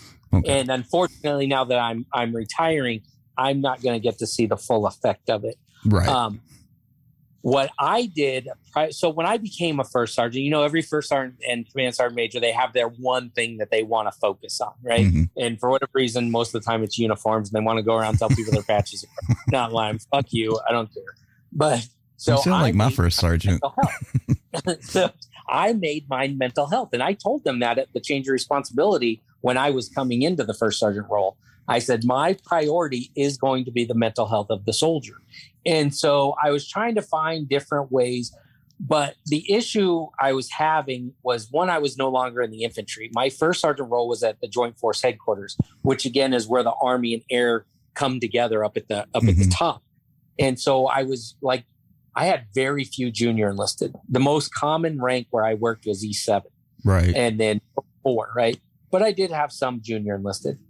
Well, at any rate, so I'm I'm trying to work on some different things, and then again, our senior enlisted uh, leader, um, Sergeant Major Zamora, he was doing an E9 huddle, and he does them once a year. Takes all the E9s from the air side, all the E9s from the Army side. If you're AGR, then you're going whether you want to or not. If you were an M day, meaning one weekend a month, you got put on special orders, or you got to split out your drill. But it was required, so it was a big room. We had lots of E9s in there. Um, and he was he assigned certain classes that he wanted people to teach and whatever. And i i kind of caught him in the hallway and i was like sergeant major here's a class i'm really trying to put together. And i, I called it quality communication and how to actually have a real conversation with somebody and recognize that somebody's not going to open up to you with all their problems on day one Yep. you've got to have that shared respect Mhm. right? And so we got into a pretty deep conversation. Next thing he goes, Hey, first sergeant, I want you to teach that class at the E9 huddle. Like, son of a bitch, what did I get myself into? Right. Nice. So I drive down to what's called the Watts. It's uh uh just another uh, National Guard post here in Arizona. And it was cool. I gave the class and I had about five E9s come up to me afterwards saying, I want you to come give that class to my brigade. I want you to come give that class to my battalion. And I did wind up giving it a few times. Um, but so I had that, that, and I, I guess that's why he selected me to go to the Purple Resolve with the tag. Um, Mhm. It was kind of cool. But like I said, then I was just kind of pulling from all these different areas and trying to put something new together so it would be fresh in their brain instead of the same old suicide awareness PowerPoint. Yeah. Um, the same old resiliency. Let's hunt the good stuff and find the iceberg and all that other, you know, Well- the classes that we've had for the last 15 years. It's it's funny you bring up the the suicide prevention awareness PowerPoint, whatever the fuck we want to call it, because it's been through how many names uh, over Right. the last decade. When I was deploying, I remember it vividly. We had the government laptops. We had like 15 of them, and everybody had to sit there and go through this video PowerPoint thing. And I can tell you for a fact, I watched people just clicking through this shit, getting to the multiple choice answers, and going on their way. Like nobody read, nobody listened, nobody watched. And even then, I was a young soldier, and I'm like, this is bullshit. Because even then, I recognized we had problems because I, I, my family, all that good shit. And when I get got out, and started doing this, it's an even bigger problem. And then you hear the 22 a day, and it's like, where's the fuck up? And, you know, Yeah. all of us here has been through everything imaginable when you get out, when you deploy, when you redeploy, and all that. So we've seen basically everybody go through the red tape and and and ghost it for lack of a better term right and i think like you said it's a good start. It, it, is. It, it really is. And and i think i've mentioned it here before. Um even though i i do fault a lot of leaders because i've i've seen a lot of leaders just blow the fuck out of the water with it and they don't give a shit you know? I'm here. Who cares? Um it's not always the leaders and it, it does come to individuals is there a reason why you think that it's not more known widely that they're doing this purple resolve is that what you called it Purple Resolve's the new program that we're adopting. Yes. right i've never heard of that you literally first So time it- i've heard of it brand new. okay It is. It is really new, and and so here's where it came from. It's actually developed by law enforcement. So law enforcement had it for a long time, and you can uh, Google Blue Courage. Mhm. So Blue Courage was made specifically for law enforcement officers who had lost partners or you know had to take a life. You know, uh, different things that cause stress on on law enforcement. Okay, now fast forward, a um, Nevada guardsman took his life. His father, I don't know how rich this guy is, but I'm pretty certain he's a pretty fucking wealthy dude. Somehow he got married up with the founder of Blue Courage and was talking about his son and said, We need to do something for the National Guard. Mhm. And so they brainstormed, they created this program, they called it Purple Resolve. They presented it to the Nevada National Guard first. They jumped on it. Um, they feel like it's making their state a better state. And then, you know, all the, the two stars on all the different states and territories, they all talk to each other. And so, you know, they call Arizona and whatever, and hey, you should come check out this program and whatever. And so I I got to meet the people um, that that put the program together. I went and had dinner with the father of the Nevada soldier that took his life, and you know had a pretty personal conversations with him and whatever. right And I that's what's making it so real is it's not some officer or NCO putting this together hoping to get a cool bullet on their next evaluation. Yep. It's people that were that were really involved, the family that was really hit by this, you know. So It it reminds me of Objective Zero and Oink. Remind me, we need to get up with Chris and uh, Chris and Betsy and see if they know about Purple Resolve because that I think intertwined them together. And you've I don't want to say flawless because nothing is flawless in this world, right? I mean, look at Especially when us it comes to the military at that. Well, but you know what? That- Um, I what I'm hearing is that there is a sliver of hope, and that Yes. we can start to see things push in a positive direction. Because from the VA side, ain't shit happening. Well, that's But- the thing. I was going to bring that up, JJ, because they just spent like $2 million on a let's stop guns in the household for veterans for suicide prevention No. campaign. Oh God, I've got a house full of fucking guns. Ain't nobody blowing their own brains out. I mean, it has nothing to do with an object. That's that's my thing. Like if it's not a if you want to kill yourself, and I'm going to say it because we need to say the words. If you want to do it, you're going to fucking do it. Whether you got a gun, you got pills, you got a fucking cliff to jump off, it doesn't fucking matter. If you want to end your life, you're going to go fucking do it. Yeah. Look, my, my new house, I can go out back behind my shop. I can walk about 100 yards and step into traffic on I 85. Exactly. Yeah. Take me 15 minutes at the most. Well, to and, there. even yeah, and even then, the, the most recent case we had up here that you know touched Frosty and, and the team that I'm working with now is, you know, the guy went outside and hung himself in, in a tree on Yeah. base. Yeah. I mean, if there if there's a will, there's going to be a way. Yeah. And I, I think Time that's one thing. freeze. I think that's Yeah. one thing that absolutely makes me sick to my stomach is how the VA approaches this uh, one That- size yeah, fits that's all. wrong. Oh, hey, let's let's strip the rights of veterans. That'll Yeah. keep them from killing themselves. Exactly. No, Yeah. that'll just So- make them more resolved. so I kind of want to bring this around to where we were though. So now let's go back to my soldier that I said got got uh, hemmed up because the female didn't want to take the male soldier's shirt off. This is where I think we still miss the boat as leaders. One, somebody should have said, I'm sorry, that's part of this course. You need to know how to save a life. At the same time, somebody should have pulled her aside though and said, Why do you have an issue taking his shirt off? Yeah. What trauma happened in that girl's life that she is not comfortable learning how to save her battle buddy's life? Now right? that is that is the piece of the puzzle that I think my generation of veterans is missing. Hmm. That's the piece of the puzzle. Why does this bother you? Yep.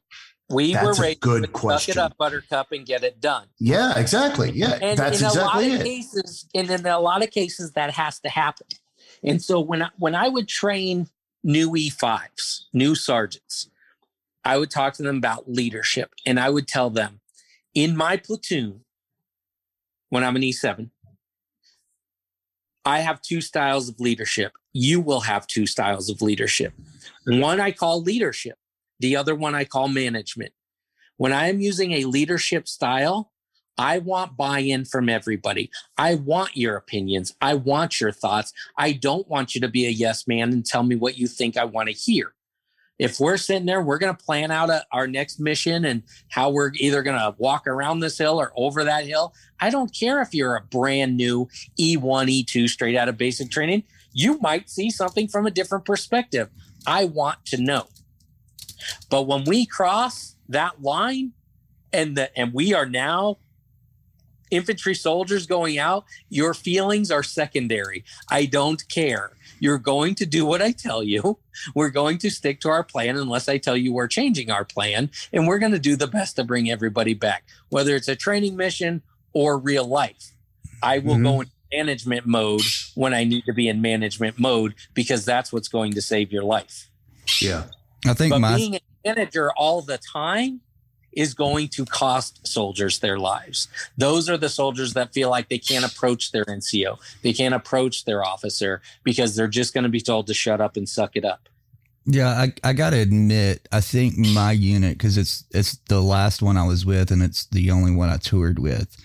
Um, I know you people are going to call them woke and all, but honestly, everything you just said as far as leadership and and, and doing the things the right way, um, it's honestly the only unit I ever felt comfortable going to any NCO, any anybody above E5. Let's put it that way. Like it it felt like a family, like a unit should. Personally, I think a unit should feel like a family. I don't think you should have any reservations whatsoever, male, female, trash dump, I don't care. Um but I I hear so many people that are still in to this day and they're like, yeah, I just can't talk to my blah blah blah and I'm like if you can't talk to somebody in your unit, something's wrong. I mean, it, something big time's wrong. I don't care what your rank is. You should feel comfortable going to somebody that's above E5 and saying, look, either I've got a problem or something's going, you know, whatever you need to talk to them about, you should feel 100% comfortable with them. I mean, even if you're a new soldier, we all have reservations when we're new soldiers, but you should feel comfortable enough to be like, yeah, so I need to talk to you. Like, and I gotta, I gotta give my, my unit props. I'm, I'm just going to put that out there. That's good though. That's good to hear. yeah. And See, now- I'm, I gotta say, I'm lucky. Yeah.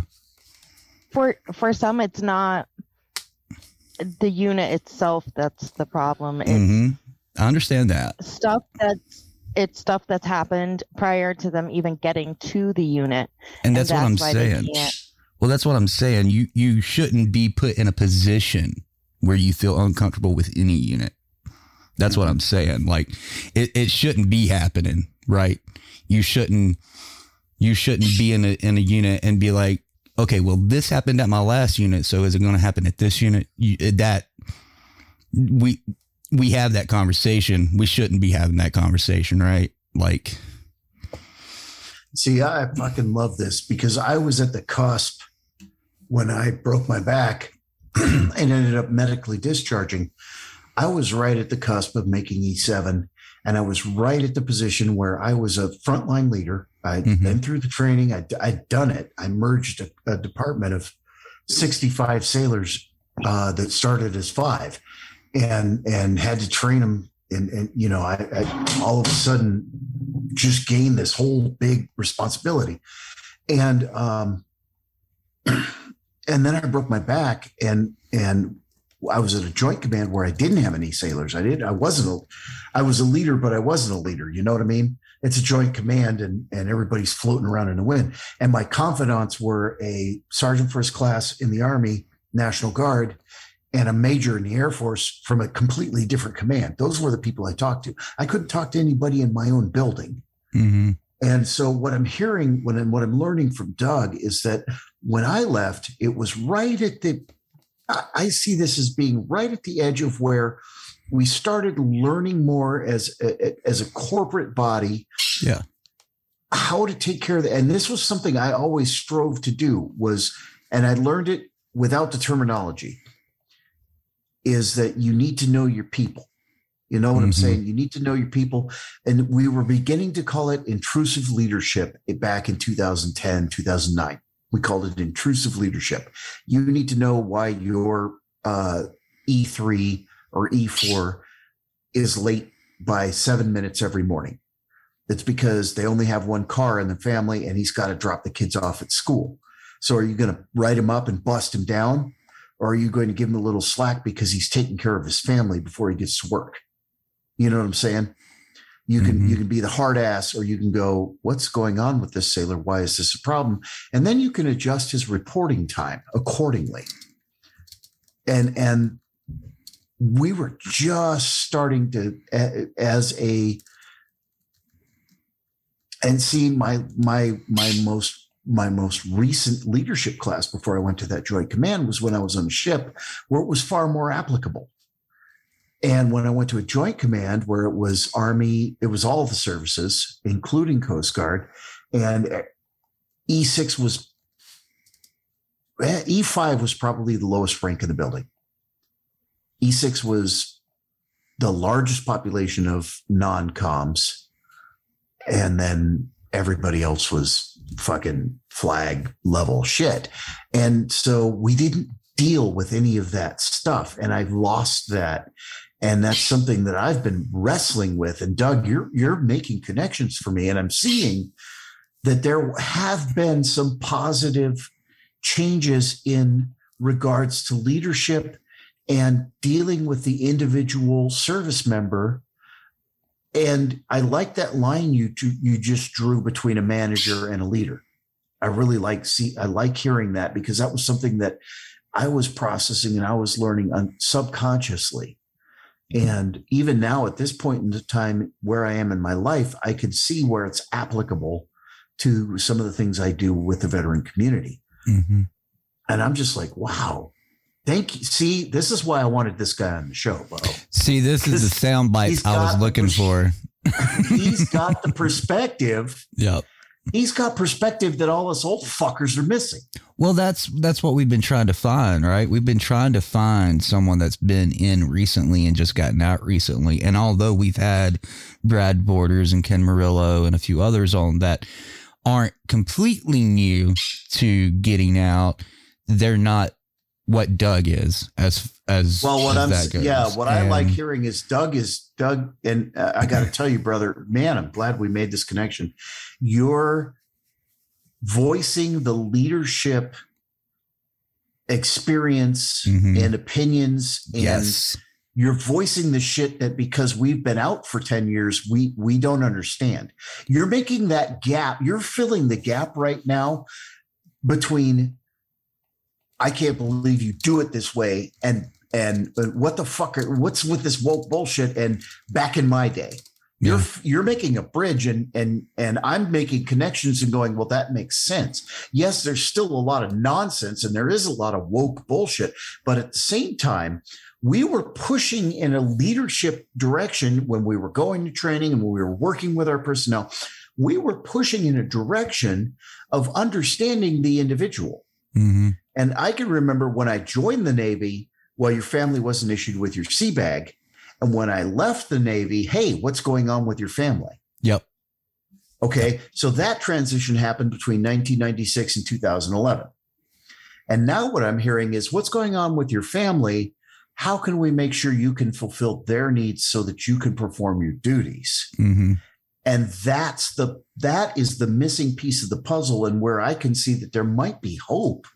Because honestly, if you just read what you see in the media, I'm scared for the modern military because uh, they're scared of guns. Yeah. That's what I get told by the media. Yeah. But what I'm hearing from Doug is wait a minute. That's not what we're dealing with here. We're not dealing with what they're telling you. What we're dealing with is we're learning how to deal with the individual so that they can perform as a group Right. rather than telling the individuals you have to be part of the group and then leading the group. And another thing I want to shed light on with Doug, we've had Chris from Objective Zero on before, and he is an officer. We've had Dave Libby on. He was an officer. What sets Doug apart from those leaders is first sergeants were grunts at one point or another. They worked their way up. They they started out at E E one and, and worked up, right? So he got to see what it's like to be a soldier, transition into a leader, and then he got to take what he learned as a soldier, apply it as a leader, and and do what he wanted to do. Obviously, the mental health aspect, and that's another thing I've wanted here on this show, um, on DV radio in general. Um, and and it's hard to get that because a lot of people don't don't want to come on and talk about these things for whatever reason. And I want to thank you and, and tell you how appreciative I am. And I know all these listeners are going to be, uh, because I'm, I'm probably going to section this off after I make it into a full podcast and, and have this, this whole portion stand alone so everybody can hear it because I don't think anybody realizes what you've told us tonight, like JJ just mentioned, and and Man, a- you just made light bulbs go off. Yeah. Like holy it was fucking fireworks show in my head. Holy Yeah. shit.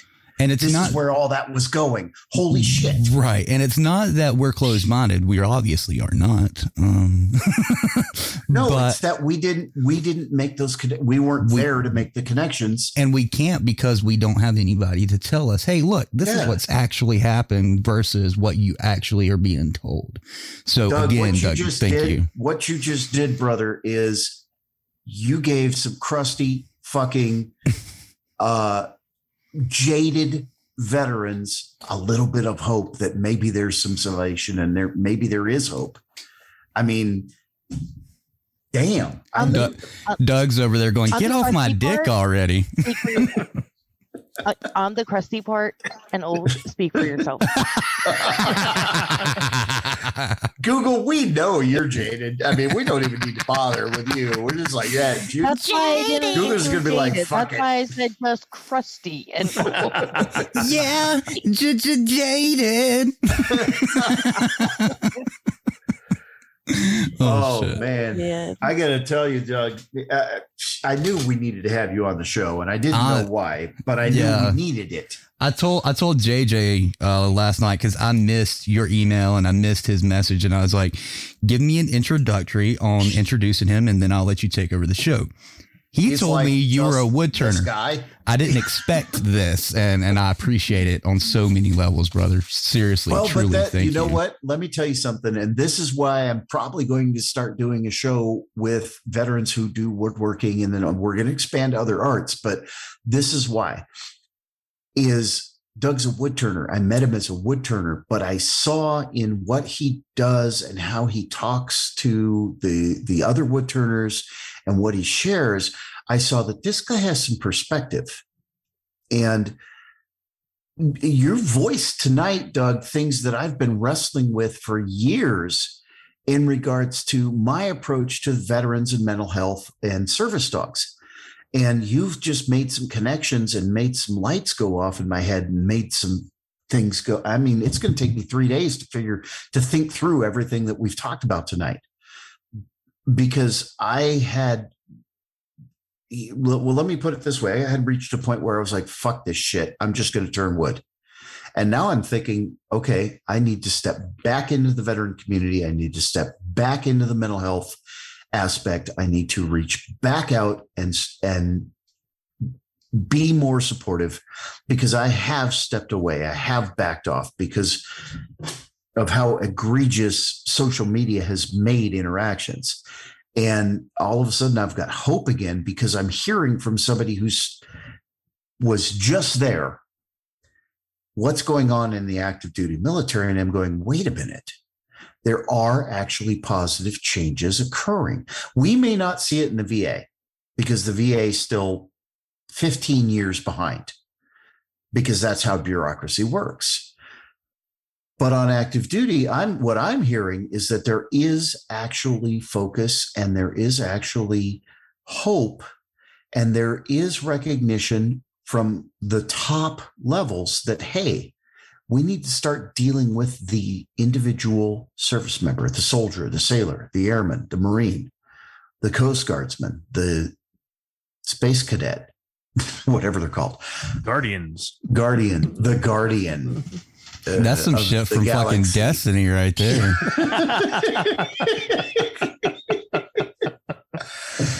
But oh man, see, I knew I needed to get this guy on the show. this this is I'm why glad it worked out, and uh, I'm I'm never shy to give an opinion.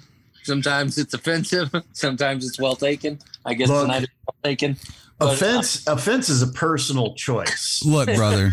As long as you're not That ain't even blatantly what ra- you're as long as you're not blatantly racist and not putting people down that's not in the media or that doesn't deserve it rightfully obviously i don't care Like what you DV6? say. Yeah like dv6 um i it, we don't care what you say and we will back you up. I'll tell you that right now. So don't worry when you're here That's good This to know. is a safe space. you're in you're in the safest dysfunctional space on the internet Yeah, that's what I was thinking too. I'm like, it's a safe space for the dysfunctional people. it's, yeah, it's a safe space if you're fucked up. oh Yeah. so oh, where are we going from here because it's 10 o'clock and i've got to eat yeah. I think first of all let me uh let me do this. Doug thanks for taking the risk of coming on with a bunch of retarded vets and and uh, uh i mean because you know you you told me i'm still not technically retired and and there are people who are out for me because i don't pull any punches but you're exactly the person we needed to talk to tonight. 100% and i'm sorry things got a little well it didn't get heavy but it did get serious. Yep but but you know at the same time from the perspective of somebody who's been kind of uh, in the trenches and the veteran side for the last six or seven years um, i'm feeling like holy sh- that there is hope. I feel like there's hope and i feel like the things that we hear through the channels that we hear them from and and and looking at this woke military and and feeling the discouragement we feel i think we're we're not hearing the whole story. And when you hear the whole story yeah there is some real nonsense going on and it is there is some ridiculous shit. But at the same time there is some really good really positive and really uh potentially um i i, the, for lack of a better word empowering things going on in the military that could improve the way the military works and the way that the military achieves the mission and would bring us a class of veterans who are better prepared to deal with post military life. And one of our biggest challenges as veterans is what do we do about the fact that 22 of us a day are opting out? And what I'm hearing is that something that I've been saying for years is it's got to start on the service level and active duty is it is starting. 100%. Yeah. Maybe it's got a long way to go, but at the same time, there are people in leadership positions in the military right now who are saying, wait a minute, we've got to fix this so that we lower that number. And that gives me hope. So thank you. To add on to what JJ just said, if not now, when? If not you, then who? Mm-hmm. I mean, it's as simple as that. And I think we've waited way too fucking long to tackle it. But I'm glad to see something is being done finally. And I, Doug, I want to ask you, uh, I want to make a request of you. First and foremost, I want to ask you not to be a stranger. Yep. Regardless of the of the wood turning aspect or anything, you're a veteran, you're a brother, and you have some great insight and you you're thinking about the things that we've been wrestling with. So I want to ask you one, don't be a stranger. And two, bring please, please, if you know of other people who are in active duty or recently retired, but who are of the same mindset or who are doing the same kinds of things, who are striving to change the military experience so that the veteran experience is better, because that's what I'm seeing, what I'm hearing. Um, is that because what you're doing is you're you're looking at where you're not always going to be a soldier. So you're looking at the person and that's not the way I was trained. I was trained to be a sailor, and I was a sailor, and I was looking at the sailor. mm-hmm. Um, please, if there are others who are are following the same lines, and, and mental health is an is is a major focus and things, please bring them our way, please, because this is a beacon. This is like I'm just like, damn, how'd I trip over this interview? Because damn. Right? So please, if you've got other, if you've got brothers and sisters who you think would would also bring a great uh, voice into this conversation, please throw them our way, please. And don't be a stranger. You're you're welcome here. This is family. And uh, if you've got something new, or if you've got an idea, or if you see something we're doing, and and want to weigh in, um, You have an don't- open-ended invite, is what JJ's trying to say on yeah, behalf I, I don't think. Yeah, I mean, I hate to, I hate to speak for Bo, but at the same time, fuck that. Come talk to DV Radio, please, because this is the kind of positive. Uh, uh, this is the kind of positive thing that the veteran community absolutely needs, and I'm, I'm. When I got out, when I was medically discharged, it was the end of the world. Yes. And that's not what I'm hearing from you. I'm hearing that the world is just beginning and we're going to make sure you have the tools to get there.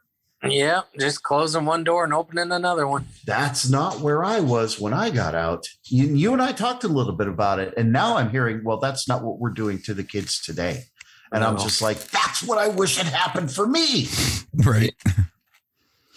Um, I know they say awesome. too little, too late, but it's never too late, in my opinion. Um, Look, like you I may said, I- not have been able to save a life yesterday, but that doesn't mean you can't save 10 tomorrow. right. That's true. And like I said, I, I know it's gone on for way too long, but I'm glad something's finally being done. Um, we may not be able to change the world, but if we can save one life, if we can change one mind for the betterment, we've done our job. And that's worth way more than any of you can ever pay me in a check. I don't need a check. That right there is worth more than money, home, food. I don't give a shit.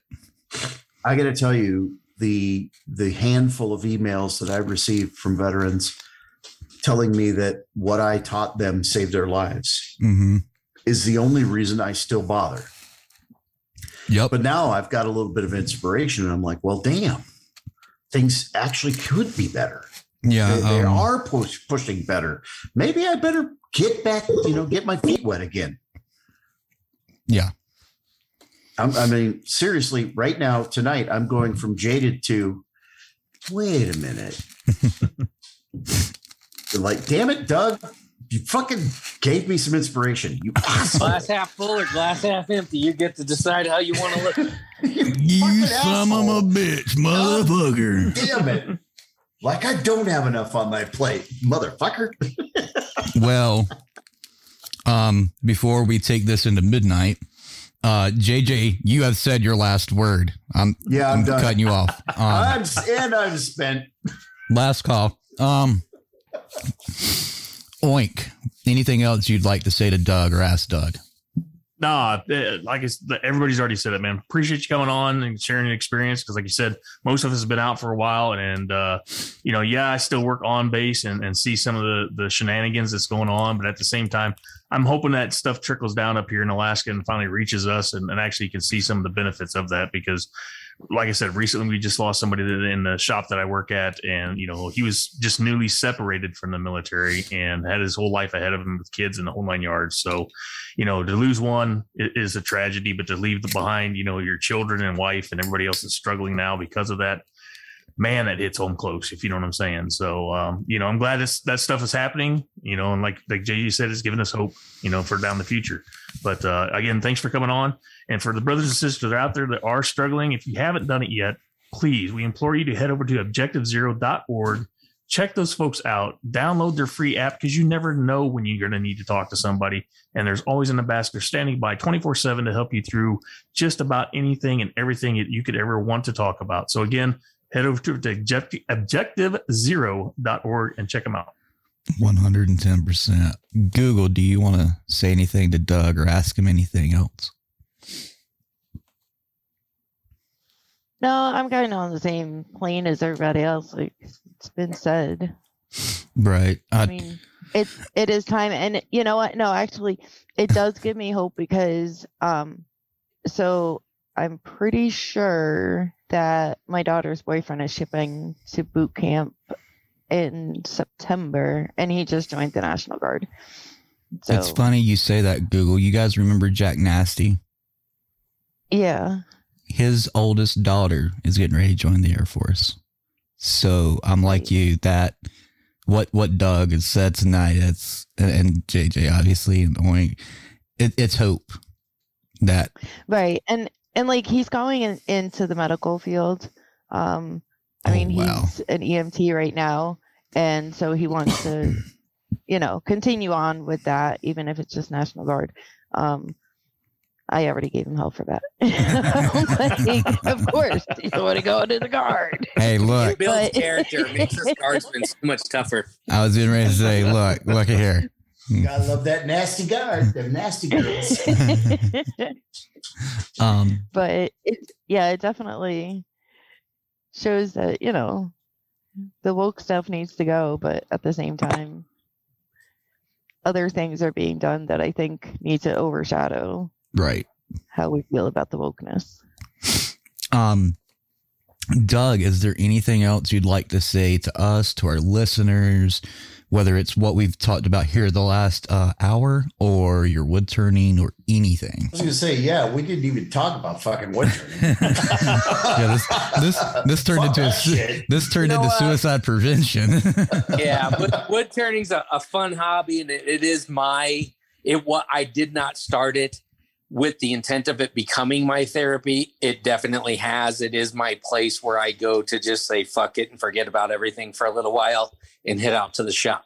Uh, That's yeah, when you, you and I will talk about over, that. right? You you and I will talk about that in the future. but I what what I would want to share with your listeners is this, and- and what we've kind of touched on.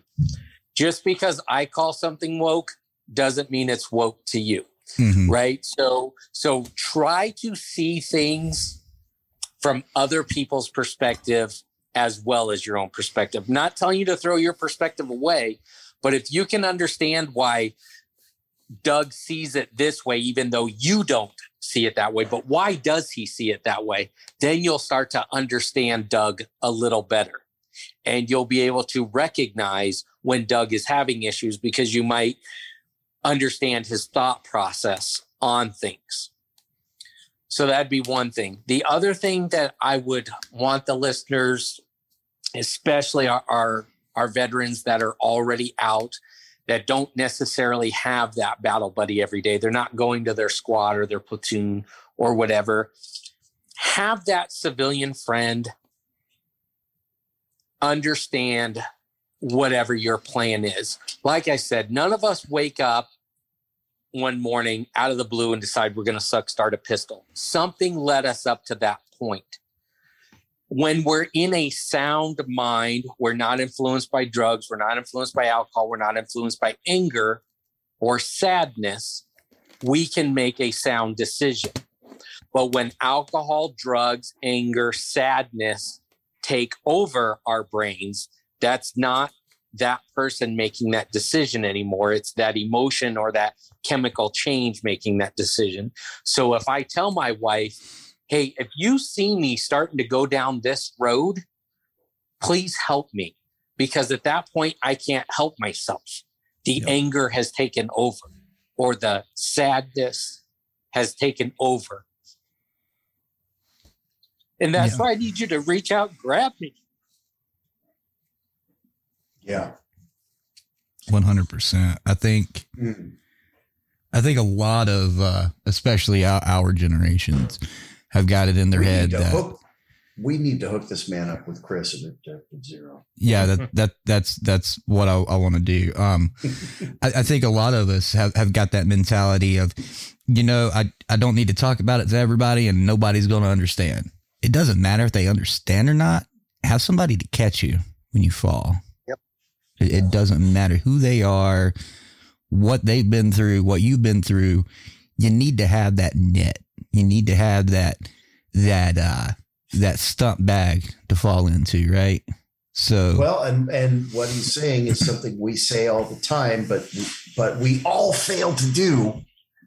Pick up the phone, Mhm. reach out, call, c- get back on the fucking DV radio. I mean, I'm guilty myself. Until two weeks ago, I was like, the, the, the blah, blah, blah, blah. And then I finally When- come back on for the festive reunion, and I'm like, holy shit, I missed this. when when we all I've- gave I have JJ been missing this. when we I all have gave JJ been hell. missing this. You know, Uh, that's just it. Pick up the phone, reach out, talk to the next door neighbor. No. But but stop isolating yourself. Yeah, uh, and Doug, I, I meant it when I said you have an open in- invite. Yeah. If you want to come Family on now, bro, you're if, stuck. If you want to be, if you want to be a host with us and and and be dumb, um, come, come. You know, just just And just join seriously, us. not every night is like tonight. This we got into a great conversation, but sometimes we just talk about stupid shit and we're we're fucking retarded. Normally, we, normally uh, we would have a stupid junk in the news the last half hour, but uh, we overshadowed that tonight. Um, it was so a better cop. It, nothing against you, Google, because we love stupid junk in the news. Believe me, we love stupid junk in the news. But this was a really good conversation. It was, and that's why I didn't bother Bo about it. I was like, well, no, this needs to be said. This is more important than than the news that hasn't been done in a few Like- weeks because I just like this, like this podcast, I will be sharing everywhere. I will be Yeah. pushing the fuck out of this podcast. This And is I- such a great conversation. Holy shit! I have a thing uh, that I've been trying to bring back uh, for DV Radio. Um, it's called Audio Bites, and it's little video bits that I put up on Facebook. And if Twitter will accept the damn video, I put it up on fucking Twitter. Um, and and this is definitely going to have quite a few sound bites and, I'll and get a audio call bites. into Elon and see what we can do. Oh, he he he he. no, he just, decided to pull out. I was going to say he is the He's- most expensive oh. pull-out game ever in I, history. you know what though? I So- think it's game. I think it's game. I think Um, he's fucking. I think what he's doing is fucking with him to lower the price. right. I think Um, he's going to end up owning Twitter. Uh, but again, Doug, seriously, you you are part of the family now. You you done You're, you done fucked up. You done joined the brotherhood now, You, motherfucker. you done Ah, fucked up. Um, We're we like will. bad STD. You can't get rid of us. well, there is a cream for it, but it's really. Oh, you can calm us down, but you ain't getting rid of us. right. Hey JJ, you need to send him the uh, butt herders ad that I made a few years ago.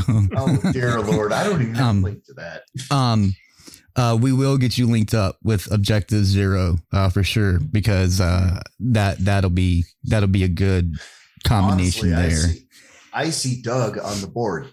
Yeah. He's got some perspective that needs to get into that app. One hundred percent. Um, I really do. Yeah, yeah, and and I think you'll like Chris and Betsy as well.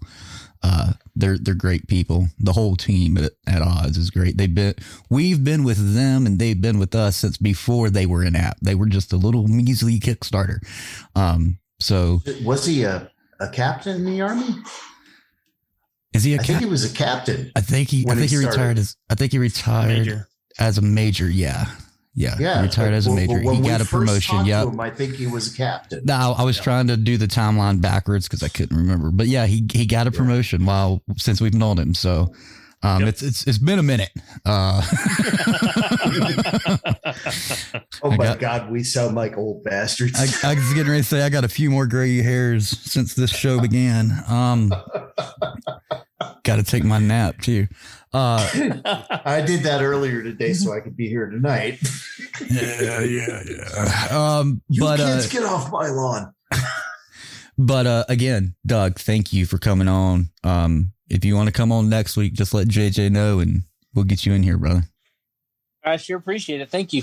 Um, we appreciate it. Thank you. 110%. Like I said earlier, too, we've got the uh, post pinned on DV Farms Facebook page. I'll put the graphic and the link to DV6's PayPal on the website uh, probably tomorrow because I am beat and I'll probably just game until I fall asleep. Um, um, but uh, we we do need your help if you're in a place to donate uh, to help get him out to Colorado and then back. Obviously, uh, if if you can throw a few dollars for food, that would probably make him happy too. Uh, like I said, he lost every every bit of food that he had in his refrigerator because refrigerator shit the bed as well. Um, and it's it's better to give to that PayPal because he can he can have direct access to it right here right now, uh, per se. So uh, I'm this not. like the road trip from hell. Oh, let me tell you, Jesus fucking Christ. Y'all don't know the half of it, let me tell you. Y'all just they they getting a sixteenth of a tenth of it. That's what they getting. It's honestly, I feel like this year's road trip is all road trips turned into one.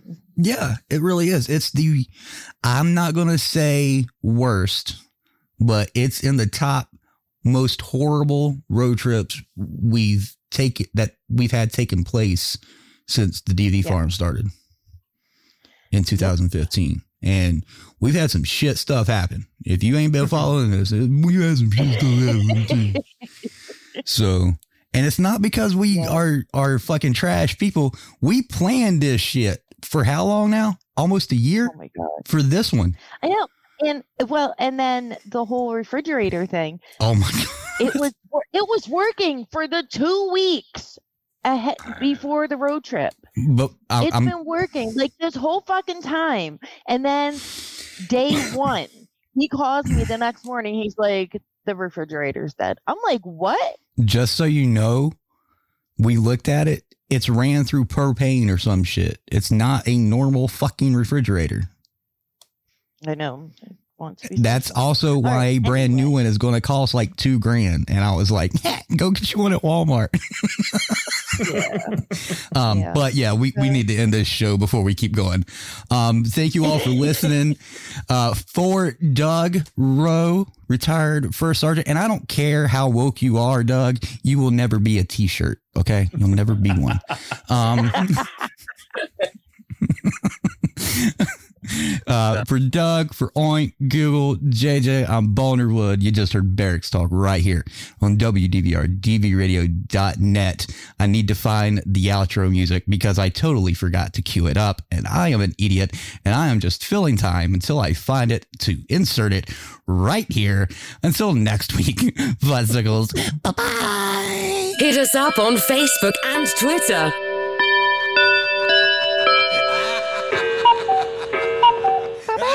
That's all, folks. Goodbye, motherfucker!